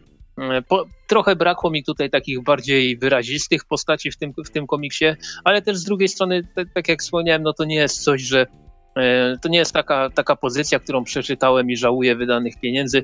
E, jest to po prostu solidna robota. Tyle tylko, że przy takim mm, nagromadzeniu dobrych komiksów, które obecnie mamy na rynku, wydaje mi się, że solidna robota może troszkę, może troszkę zaginąć. A w przypadku pierwszego komiksu danego wydawnictwa, no chyba tak mi się wydaje, oczywiście jest to dość istotne, żeby rozpocząć z takiego wysokiego C, jak, to się mówi. E, na pewno mogę docenić to, jak komiks jest wydany, bo, bo jest to strasznie ładny, ładny komiks. Bardzo mi się E, podoba to, e, jak starannie został przygotowany, aczkolwiek też tutaj, tylko tutaj nie mam żadnych pretensji do wydawcy oczywiście, jak, jak go rozfoliowałem i otworzyłem, to, to na grzbiecie po prostu takie dźwięki się zaczęły pojawiać, że do końca się bałem, że mi się komiks rozsypie w trakcie, w trakcie lektury. Po prostu jak otwierałem, jak otworzyłem pierwszy raz, to, to był taki dźwięk pękania jakby, e, ale nie wiem, czy to, e, czy to tylko na moim egzemplarzu, czy nie, tylko e, w każdym razie tro, troszeczkę strachu było. W końcu to horror, więc strach być powinien. Hmm. Może niekoniecznie z tego powodu, ale też bardzo mi się podobają te takie ozdóbki na okładce tutaj. No, za, zarówno tytuł, jak i jak i taki wzorek, który widać na okładce, jest, jest lekko wytłoczony, jest, czy, czy, czy jak to się nazywa profesjonalnie, oczywiście, oczywiście nie, nie wiem, ale bardzo mi się podoba to, jak ten komiks jest wydany. On jest e, prawdopodobnie szy, szyty i klejony jednocześnie. E, rysunkowo super, scenariuszowo może nie do końca, ale mm, wydawnictwo Lost in Time zdobyło moje zainteresowanie. Jeżeli będą dalej sięgać w ofertę wydawnictwa Volt, tak jak zapowiedziano, to wydaje mi się, że kolejne tytuły mogą być naprawdę bardzo ciekawe. E, zresztą tutaj też taka ciekawostka. W chwili obecnej na Gildii ten komiks e, ma zapisane, że dostępność jeden tydzień. A to z reguły oznacza, że w magazynie nie ma i trzeba ściągnąć od wydawcy. Przynajmniej tak, tak, e, tak tak usłyszałem gdzieś tam, niekoniecznie to musi być prawda. No ale skoro trzeba ściągać dodatkowe sztuki od wydawcy, to najprawdopodobniej po prostu to, co było na magazynie, się sprzedało. Ile tego było? Czy było tego 5 sztuk, 10 sztuk, czy 100 sztuk, to już inna sprawa. E, ale mam nadzieję, że wydawnictwo Lost in Time na tym pierwszym komiksie nie straci i wraz z kolejnymi publikacjami będzie, będzie sięgało po, po ciekawsze rzeczy, bo, bo wiemy, że w wydawnictwie Volt jest jest sporo komiksów, które, które no, są, są ciekawsze od Dzikiego Lądu. Dziki Ląd nie jest zły, jest bardzo ładnym komiksem, ładnie narysowanym, ładnie wydanym, dobrze przetłumaczonym. Tutaj za tłumaczenie odpowiadał Jacek Żuławnik, a jest to jeden z tych tłumaczy, który lipy nie robi, więc, e, więc gdyby tylko historia była odrobinkę lepsza, to byłbym totalnie bardzo zadowolony, a tak to po prostu gdybym miał jakieś oceny cyfrowe powiedzieć, to, to dałbym takie 3 plus na 6 w skali szkolnej, więc, więc liczę na to, że kolejnym razem będzie lepiej, ale na zachętę myślę, że można się zainteresować. Jak już wspomniałem, komiks jest dostępny na Gildii, cena okładkowa to 69,99, natomiast po rabacikach można go kupić za 52 zł. I myślę, że jest to rzecz, którą można jak najbardziej e, przemyśleć. No to I przechodzimy. Tak, i przechodzimy do kolejnego tematu, takiego naszego tematu e, numeru, e, fu, numeru, odcinka. E, pewnie słyszeliście, jak nie słyszeliście, to teraz usłyszycie, że zmarł 11 czerwca tego roku Denis O'Neill, znany także jako Denny O'Neill. Jest to, był to amerykański scenarzysta, a także edytor, który przede wszystkim pracował dla Marvela i DC. On tam też po drodze zahaczył o kilka mniejszych wydawnictw, ale przede wszystkim pracował w Marvelu i DC. No i Z czego bym powiedział, że najważniejsze, znaczy może jako fanboy DC to inaczej też, e, ale bardzo dużo w porównaniu do Marvela według mnie w DC bardziej się odznaczył. Tak, ale no i też tam oznacza, pracował że... 40 lat?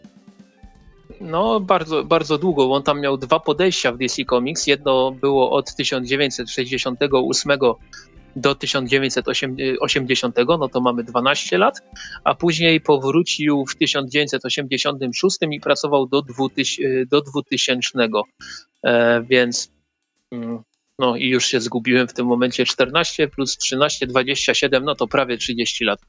Więc no kawał czasu oczywiście. No ale e, ja tutaj powiem, że on się e, wykaza, może więcej się wykazywał takimi odważnymi decyzjami w DC, zresztą będziemy o tym mówić, no ale w Marvelu też zrobił jedną rzecz, o której zdecydowanie trze trzeba wspomnieć. No i myślę, że powiemy.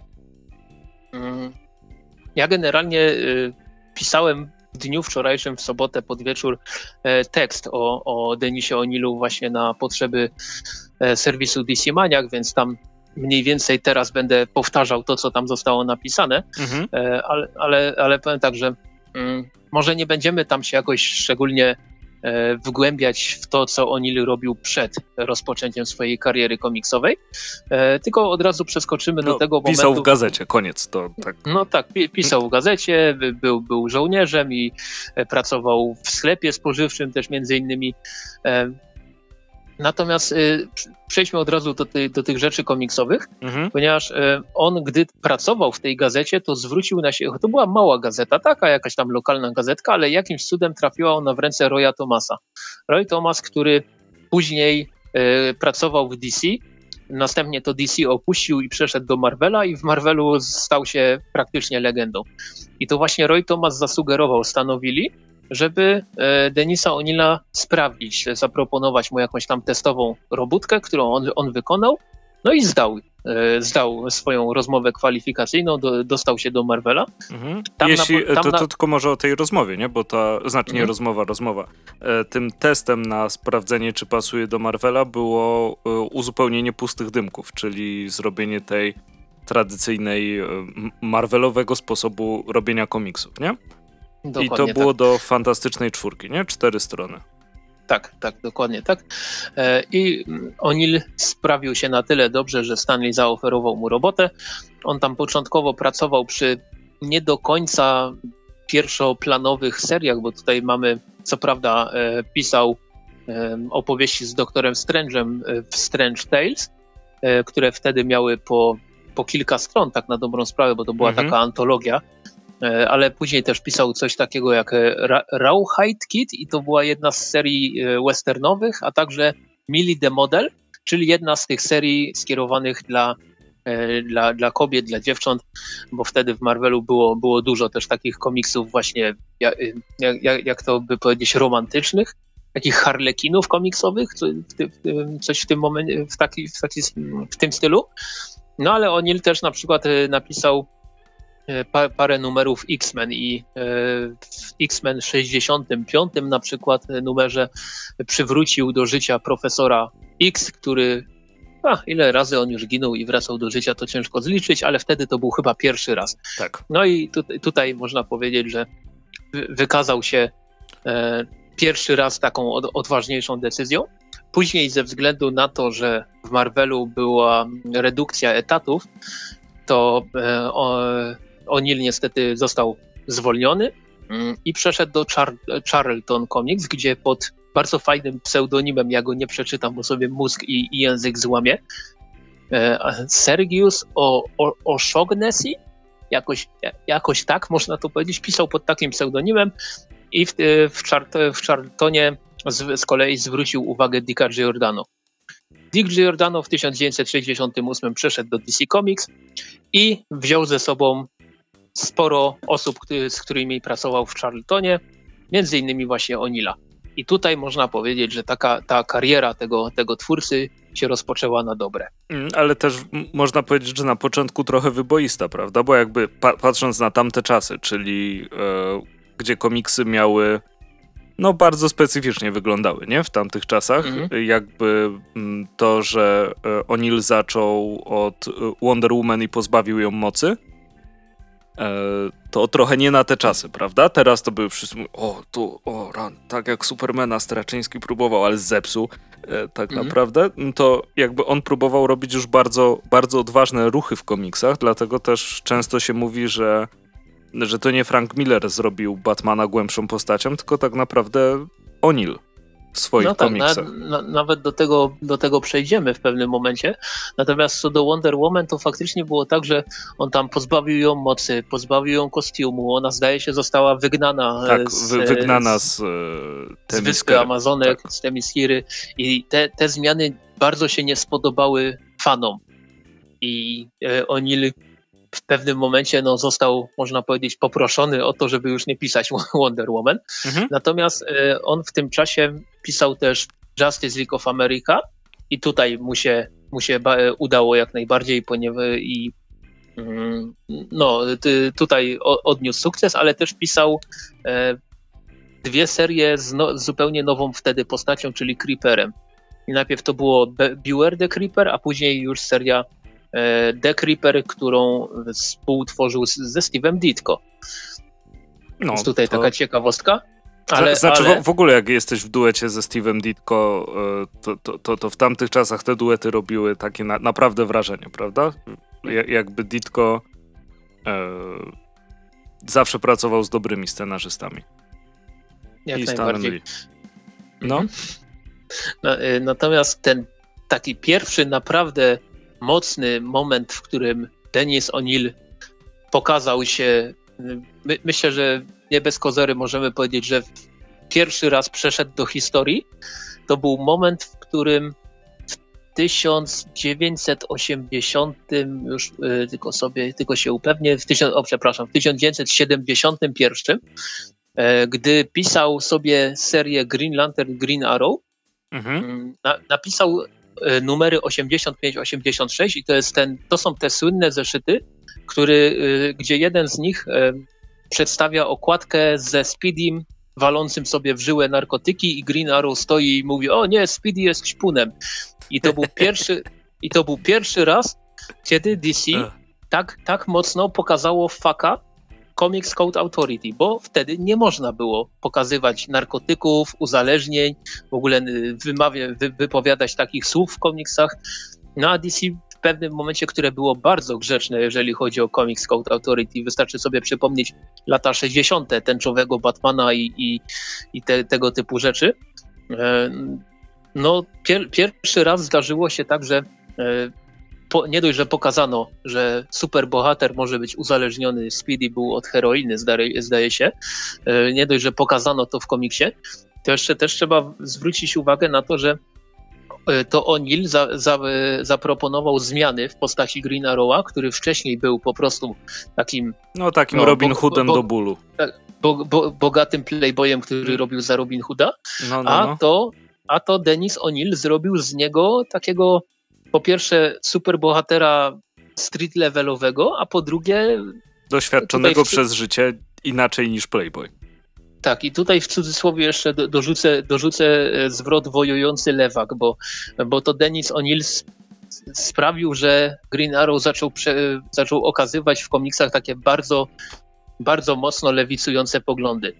I to mamy w komiksach do dziś. Co prawda może, może rzadziej, rzadziej używane, ale do, do dziś. To, co wprowadził O'Neill do postaci Green Arrowa, pojawia się w, w komiksach po dziś dzień, więc nie, więc nie można powiedzieć, żeby to było mało znaczące. No ale jednak te, te dwa zeszyty, e, czyli Green Lantern Green Arrow 8586, które zresztą nie, nie w formie zeszytów, ale w formie wydania zbiorczego mam na półce, e, no to był, to był taki pierwszy raz, kiedy ale ten zeszyt oni... możecie teraz kupić swoją drogą, prawda? To, to jest tak, ten, tak, który tak, wyszedł z tej edycji. Faksimiline? Tej, która wygląda tak, jak wyglądała w momencie, kiedy wyszła. Papier tak do dupy, ten... reklamy. To tak za co warto płacić pieniądze. No. No, zdecydowanie ten, ten komiks się ukazał w takiej edycji.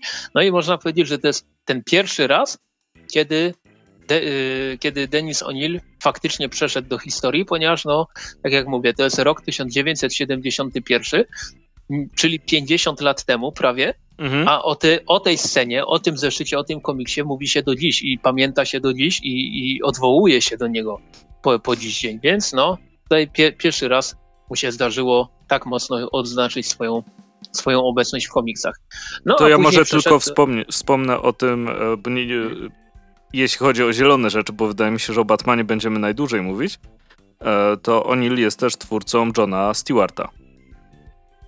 E, tak, tak. Ziel zielonej latarni. E, no i go stworzył, tak, tak naprawdę, ale chyba najbardziej się odznaczył e, dla świata i okolic e, Batmanowych, prawda? Tak, tak, my, myślę, że tak i tutaj, e, no, mo, może ty więcej o tym, o tym powiedz. No, ho, ho, no to znaczy, wiesz, to jest tak wielki temat, że wydaje mi się, że będziesz to uzupełniał spokojnie. No, mm, tak. De Danny O'Neill stworzył... A, ale, ale muszę się napić. stworzył bardzo dużo i postaci, i miejsc związanych z Batmanem, które przeszły no, do kanonu, do historii. E, chyba najbardziej rozpoznawalnym jest stworzenie e, e, az, jejku, azylu Arkham. Angielskie słowo asylum mi bardzo, bardzo chciało wyjść. E, azylu Arkham, który no, wielokrotnie został wykorzystany i tak samo jak Gotham stało się postacią, e, tak samo wydaje mi się, że samo Arkham jest już w sobie postacią. No bez tego nie mielibyśmy jakże wspaniałej gry Arkham Asylum. E, tak czy siak. To jest jedna, jedna rzecz, ale jakby przy swoich tworach w Batmanie e, O'Neill szedł w, w, stronę bardzo taką mm, ezoteryczną, okultystyczną bym powiedział w pewnym momencie. Bo oprócz tego, że stworzył e, rasę Algula, więc automatycznie dużo rzeczy związanych z rasą Algulem Mhm. Jak no Liga no Zabójców, czy córka Rasa Algula. I automatycznie tak. też. Yy...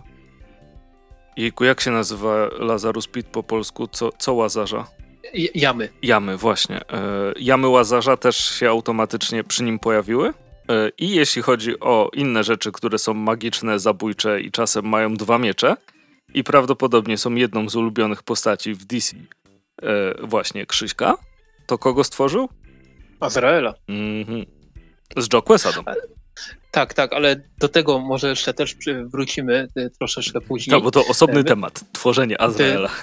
Tak, tak. Nie, nie, chodzi, chodzi mi o to, że e, Denis O'Neill miał takie dwa rany, e, jeśli chodzi o komiksy z Batmanem.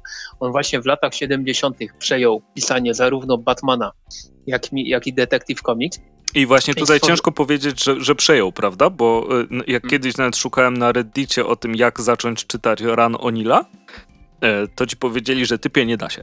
Dlatego, że O'Neill skakał pomiędzy tytułami i tworzył jakieś historie, ale ogólnie tworzył rzeczy i no, mo może te no, bardzo nieszczęśliwe wydarzenia e, sprawią, że to będzie jakoś fajniej zebrane i, i dostępne. Tak, ja tutaj, tutaj właśnie jako taką ciekawostkę powiem tak, że e, numery pisane przez Onila w serii Batman to jest tak.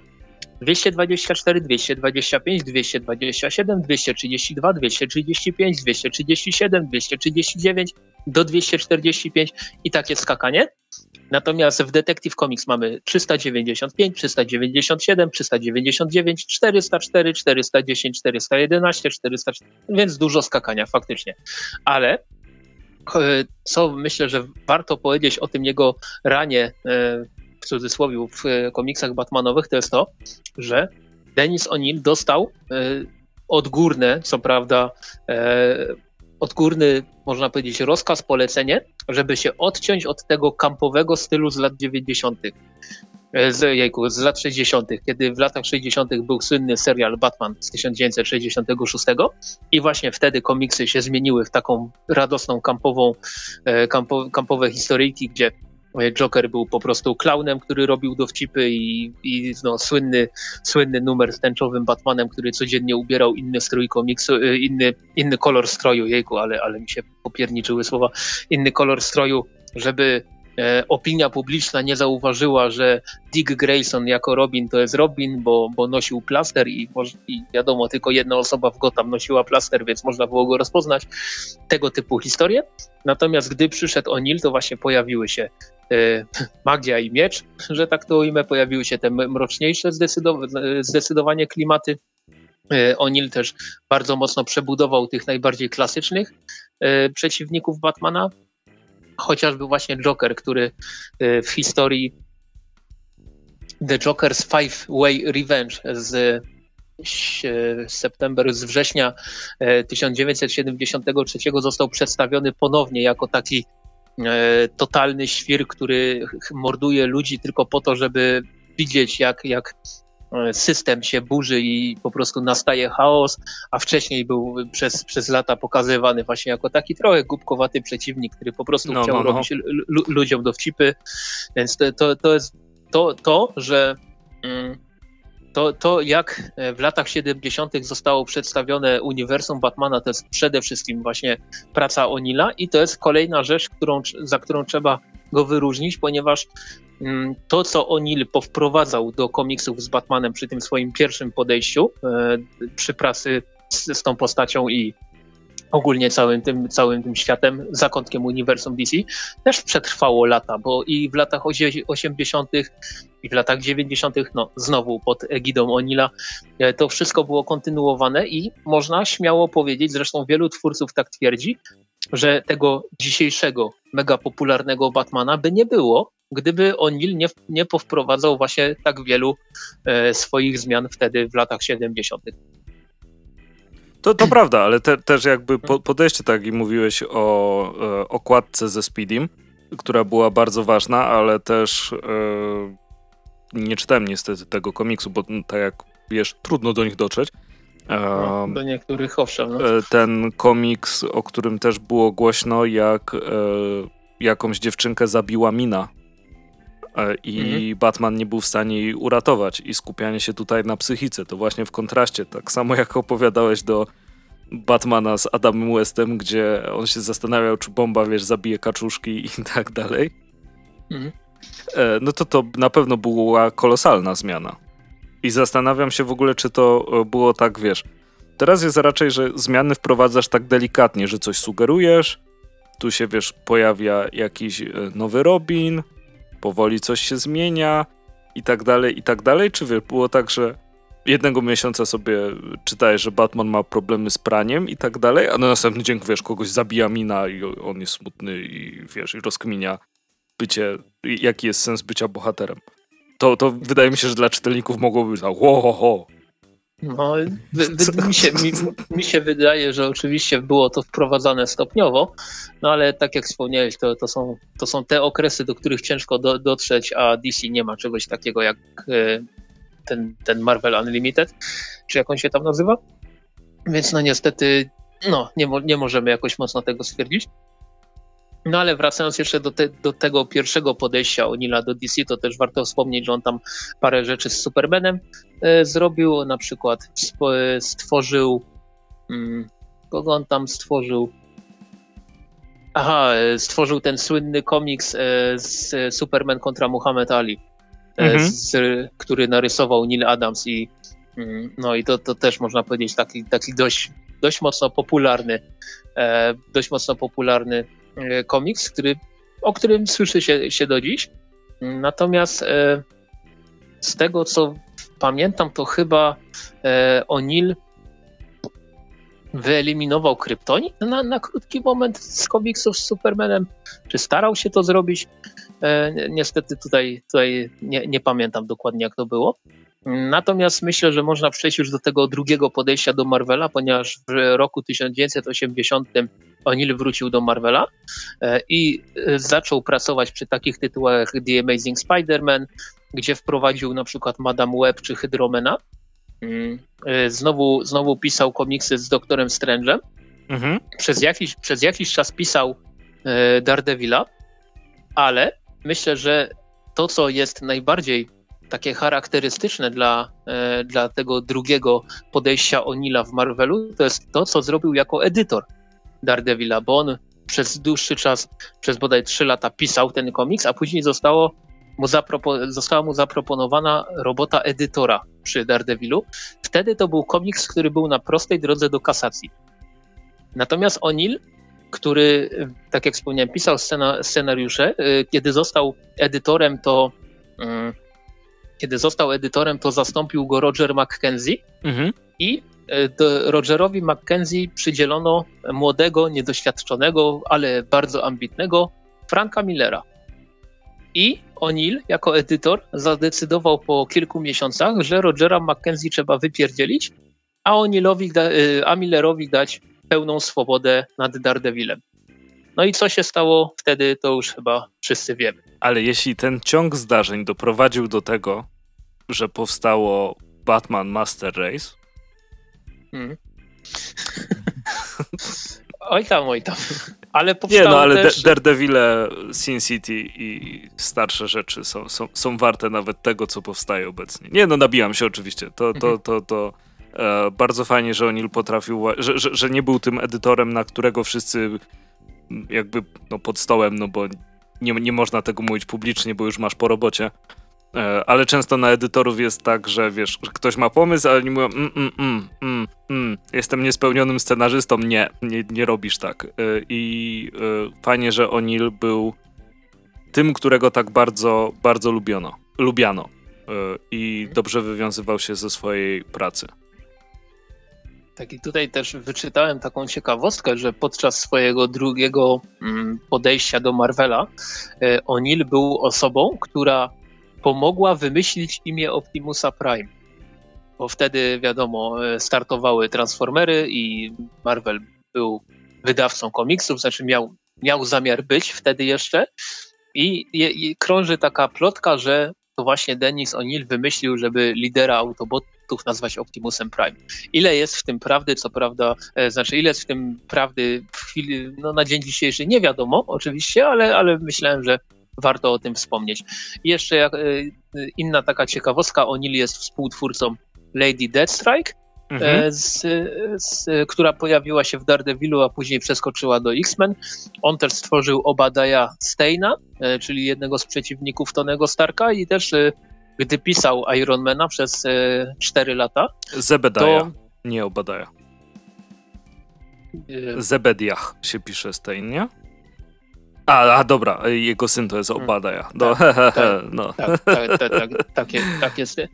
No te, te, teraz mnie troszeczkę wytrąciłeś, bo, wybacz, bo, bo wybacz.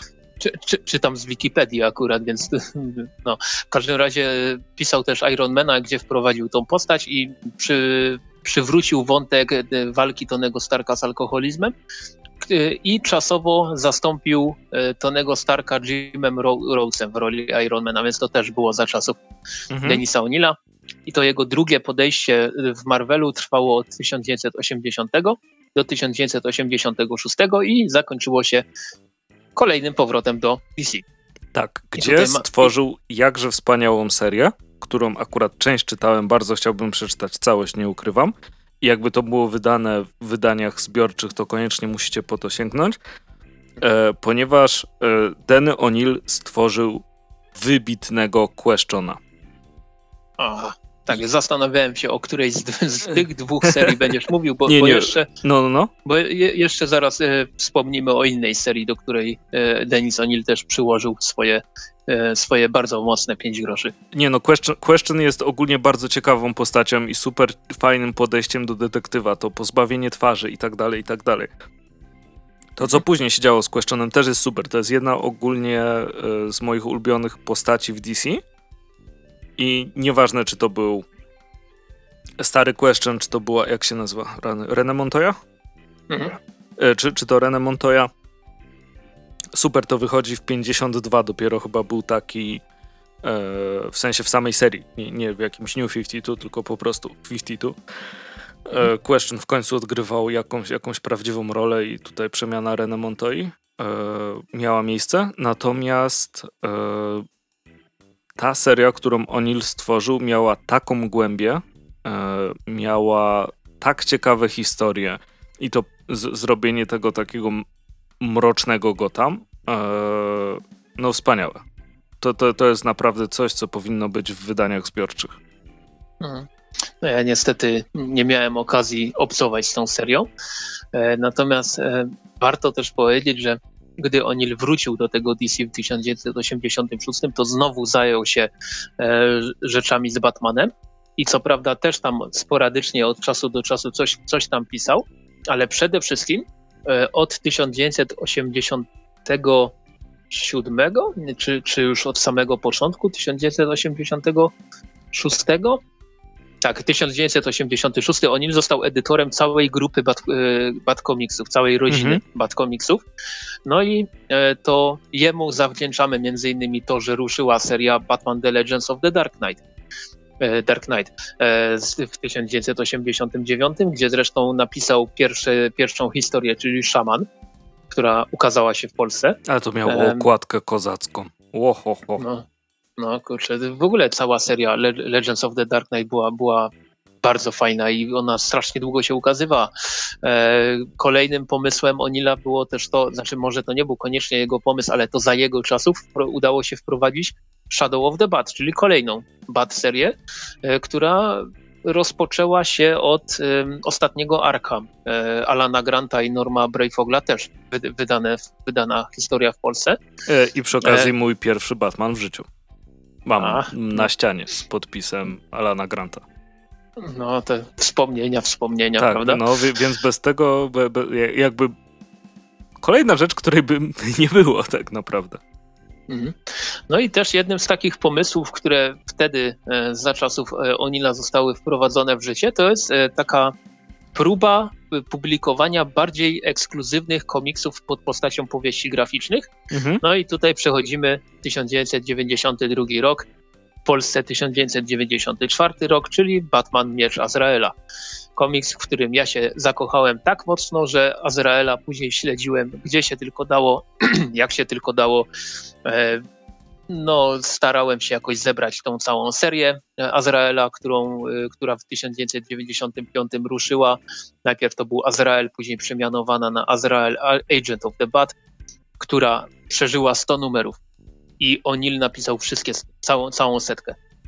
Więc, więc y, cała, cała ta seria była po, pod jego skrzydłami. E, przez, przez Onila i przez postać Azraela później śledziłem e, tą postać, gdy się pojawiała właśnie w grach z Arkham, gdy się pojawiała w grach z Lego jako grywalna postać, gdy się pojawił w komiksach e, ponownie tam przy Battle of the Cowl 2008-2009 mhm. pojawiła się ta nowa seria z Azraelem, gdzie był Michael Lane no, główną postacią, ale później przy, przywrócono oryginalnego Jean-Paula Valeja w Batman and Robin, w wiecznym Batman and Robin y, konkretnie, później się pojawił w Detective Comics odrodzenia, teraz jest w Justice League Odyssey i ja to wszystko czytam. Chociaż, chociaż większość nie, nie powinienem, bo no, no niekoniecznie są to dobre komiksy, ale jest tam Azrael, więc mam to gdzieś i, i po prostu to czytam. E, jarałem się strasznie, gdy Azrael był w drugim sezonie Gotham, niekoniecznie to dobrze wyszło. Teraz e, jedyna rzecz, która mnie trzyma przy serialu Batwoman to jest to, że tam tisowano Azraela na drugi sezon, ale teraz to cholera wie, co w ogóle z tym, co w ogóle z tym serialem będzie mhm. E, po, po odejściu głównej, głównej bohaterki, no ale, no ale tak, krótko mówiąc, Azrael to taka moja ulubiona postać z DC i wymyślił ją Denis O'Neill i później ją prowadził przez długie, długie lata. Ku Więc, światłości. No, tak, no niekoniecznie, bo tam dużo, dużo dziwnych rzeczy się działo w tej serii. Ale wciąż. Pa, pamię, pamiętasz, jak, jak się seria skończyła Azraela, ten setny numer? No, dobra. Smutno, smutno. Smutno się skończyła, rzeczywiście. E, ale no, dostaliśmy od Denego Nila mnóstwo niesamowitych komiksów. Mam nadzieję, że będą łatwiej dostępne. E, I, I że to, to znaczy, to jest postać, która jakby przez osoby związane z tymi komiksami na pewno zostanie zapamiętana. Zresztą wi widziałem po swoim Instagramie czy Twitterze, co się działo od twórców komiksowych. E, jak zawsze, no dzieła zostają, więc to, to, to jest coś, czemu warto, warto się przyjrzeć. I chyba ostatnią rzeczą opublikowaną przez Denisa Onila była historia w Detective Comics 1000? Tak mi się wydaje. Całkiem możliwe, ale, ale niestety właśnie nie umiałem tego. A, tego jakoś... ale to je, jeszcze o jednej rzeczy powiedzmy bardzo ważnej związanej z Denisem O'Neillem. Denis O'Neill był e, członkiem rady tam tej najważniejszej, oczywiście po angielsku nie umiem tego przetłumaczyć, e, z organizacji charytatywnej, która się nazywa Hero Initiative. Ini, initiative? Mhm. Szlak. Inicjatywa. tak. Y, jest to organizacja y, charytatywna, która pomaga twórcom komiksów, jak mają problemy. Y, czyli to, mhm. czy zarówno to były historie, kiedy jakaś super poważna choroba i, i, i, trzeba pomóc, ale też były bardziej, no nazwijmy to, że przyziemne sprawy, jak e, ktoś miał domowe studio i mu tornado je rozwaliło. No, to tak, wtedy tak. Te, też, te, też pomagali. E, to jest oczywiście też temat, który od bardzo dawna się ciągnie, prawda? Jak e, mm, właściciele, znaczy twórcy stworzyli postacie i okej, okay, i nara, i później lądują w szpitalu, nie mają pieniędzy na leczenie. E, tymczasem ich postacie występują w filmach i trzaskają duże pieniądze dla firm. E, wiem, że niby takie prawo, ale no chyba nie do końca tak powinno być. E, temat bardzo ciężki, o którym nie będziemy teraz rozmawiać. Wracając do e, Hero Initiate. Ini... Szlak, no Andrzej, prosty, proste słowo, a ty... A, inicjatywy. Tak, do inicjatywy bohaterskiej. jeśli chcielibyście ich wesprzeć, to macie jeszcze, na, oprócz oczywiście z, zwyczajnych sposobów wsparcia pi pieniężnie, to jeśli sobie wejdziecie na e, Humble Bundle, to do środy, czyli jak, jaki dzień będzie w środę, Krzysiek? 17. E, tak, czyli do 17 mm, możecie e, kupić sobie paczkę o, o cosplayu i są tam różnego rodzaju książki o szyciu, o robieniu zbroi z pianki i tak dalej, i tak dalej. najwyższy próg kosztuje, już mówię, ile kosztujesz? 18 euro? Coś takiego? Tak, 18,50 e, i dochód z tego też częściowo jest przeznaczany na właśnie fundację, gdzie działał Denis O'Neill, a za te 18 euro macie 40 książek o tym, jak robić zbroje, przebrania, kostiumy, cokolwiek. No to, to dużo. Tak, no i to też jest e, to też jest bardzo fajna inicjatywa, nie? Znaczy szkoda, że musiała powstawać, że nikt inny o to, o to nie dba, ale też jak wiemy prawo w Stanach jest E, Dziwne. Tak. E, skomplikowane I, i, dobrze, że takie osoby są i że pomagają e, innym. Zresztą osoby, które są w to zaangażowane, e, no to bardzo duże nazwiska, bo i, i, i Perez jest w zarządzie, i Romita Senior jest w zarządzie, i oczywiście i, i, najlepszy podpis w komiksach Walter Simonson. E, te, A, też, też jest, faktycznie, no. Też jest, też jest w zarządzie. E, super, super, super rzeczy. Dodatkowo, jeśli was stać na to, to na stronie y, fundacji jest opcja, żeby kogoś zatrudnić i tam są linki do różnych profili osób, które mogą coś, coś zrobić. Wspaniale. Okej, okay, okej. Okay. Więc no cóż, y, wydaje mi się, że Denis O'Neill, owszem, to był jeden z tych twórców, o którym każdy słyszał, ale mam takie wrażenie, że może nie, nie każdy do końca wiedział, ile ten facet zrobił dla, dla rynku komiksowego w USA. No, więc... no i y, tak naprawdę mogłeś o nim słyszeć, ale o, oprócz mo, może tego teraz wznowionego Green Lantern, Green Arrow i paru rzeczy z Batmana, to mogłeś nic nie przeczytać. Mhm. No na przykład y, było wznowienie pierwszego tomu Azraela, no ale tylko pierwszy tom się ukazał. No i to, to, to bez sensu, bo to akurat to, to jest zamknięta seria. Wiem, że długa, mhm. ale wciąż zamknięta seria, którą można by jakoś ogarnąć. No tak, Questiona tylko... też fajnie by było, gdyby ogarnęli. Tak, tylko pamiętam, że jak rzuciłem okiem na wspomniane w dzisiejszym odcinku wyniki sprzedaży i ten pierwszy tom Azraela się pokazał i miał, miał mniej niż tysiąc sztuk, to ja już wiedziałem, że o, to, to już jest utopiona sprawa. Ale mam i ten pierwszy tom na szczęście też jest taki w miarę zamknięty. Natomiast jeśli chodzi o Denisa O'Neilla, no to no, no cóż, w tym roku w tym roku dużo e, osób związanych z komiksem już, już niestety zmarło i mm, no no, no jest to smutne, że, że mamy taki, taki, taki, takie żniwo w tym, w tym roku i wydaje no wiesz, mi no się, to jest że taki po prostu roczniki osób, które tworzyły rzeczy, na których się wychowywaliśmy i nie tylko my zresztą, no zbliżają się do tych niebezpiecznych granic, prawda? Tak, De Denis O'Neill zmarł w momencie, gdy miał 81 lat, więc można powiedzieć... A w ogóle nie wyglądał na to 81 lat. I... No, to też, to, to też jest magia Ameryki. No myślę, że to są te, że sam nie wpadł na pomysł y, jam Łazarza. Mhm. podejrzane, podejrzane. No. W każdym razie, no cóż, y, przybliżyliśmy trochę mm, dorobku y, tego twórcy. Myślę, że na Atom Comics, na Multiversum, czy gdzie tam kupujecie zagraniczne y, tytuły, można nabyć spokojnie właśnie chociażby wspomniane Green Lantern, Green Arrow, tylko w wersji całościowej, bo połowa tego ranu się pokazała w Polsce w wielkiej kolekcji komiksów DC. No mhm. oczywiście było, było sporo Onila w TM Semiku, chociażby wspomniany Miecz Azraela i wiele, wiele numerów Batmana, więc są jakieś rzeczy można powiedzieć, dostępne w Polsce, które, które stworzył, które można sprawdzić. Można też sobie ściągnąć coś z USA i jak najbardziej zachęcamy do tego, bo Denis O'Neill to, to był jednak jeden z tych twórców, o których może aż tak dużo się nie mówiło, ale jednak odcisnął bardzo mocno swoje piętno na komiksowym rynku w USA. Mhm. No i co? I będziemy kończyć, myślę tak, już. I, i jeśli oczywiście e, chcielibyście dodatkowe rzeczy znaleźć o Denisie Onilu i o jego, jego historię, e, no to pamiętacie też, że istnieją, istnieją cyfrówki. Więc mhm, sporo tak. tych rzeczy możecie znaleźć na, na Comixology. Teraz sobie właśnie e, otwieram, cały question jest. Jest o, kurde. Od, y, jed, od pierwszego numeru do numeru 36 e, 2 euro, 2,30 euro za, za zeszyt. Okej. Okay. No to, to spoko. Dobra, to co? Kończymy dzisiejszy odcinek? Tak, słyszymy się wkrótce. E, tak jest, słyszymy się na pewno za dwa tygodnie, a czy jeszcze coś wymyślimy po drodze, to, to inna sprawa. E, jak zwykle czytamy komentarze, dziękujemy za uwagę i co, i do usłyszenia następnym razem. Czołem i cześć.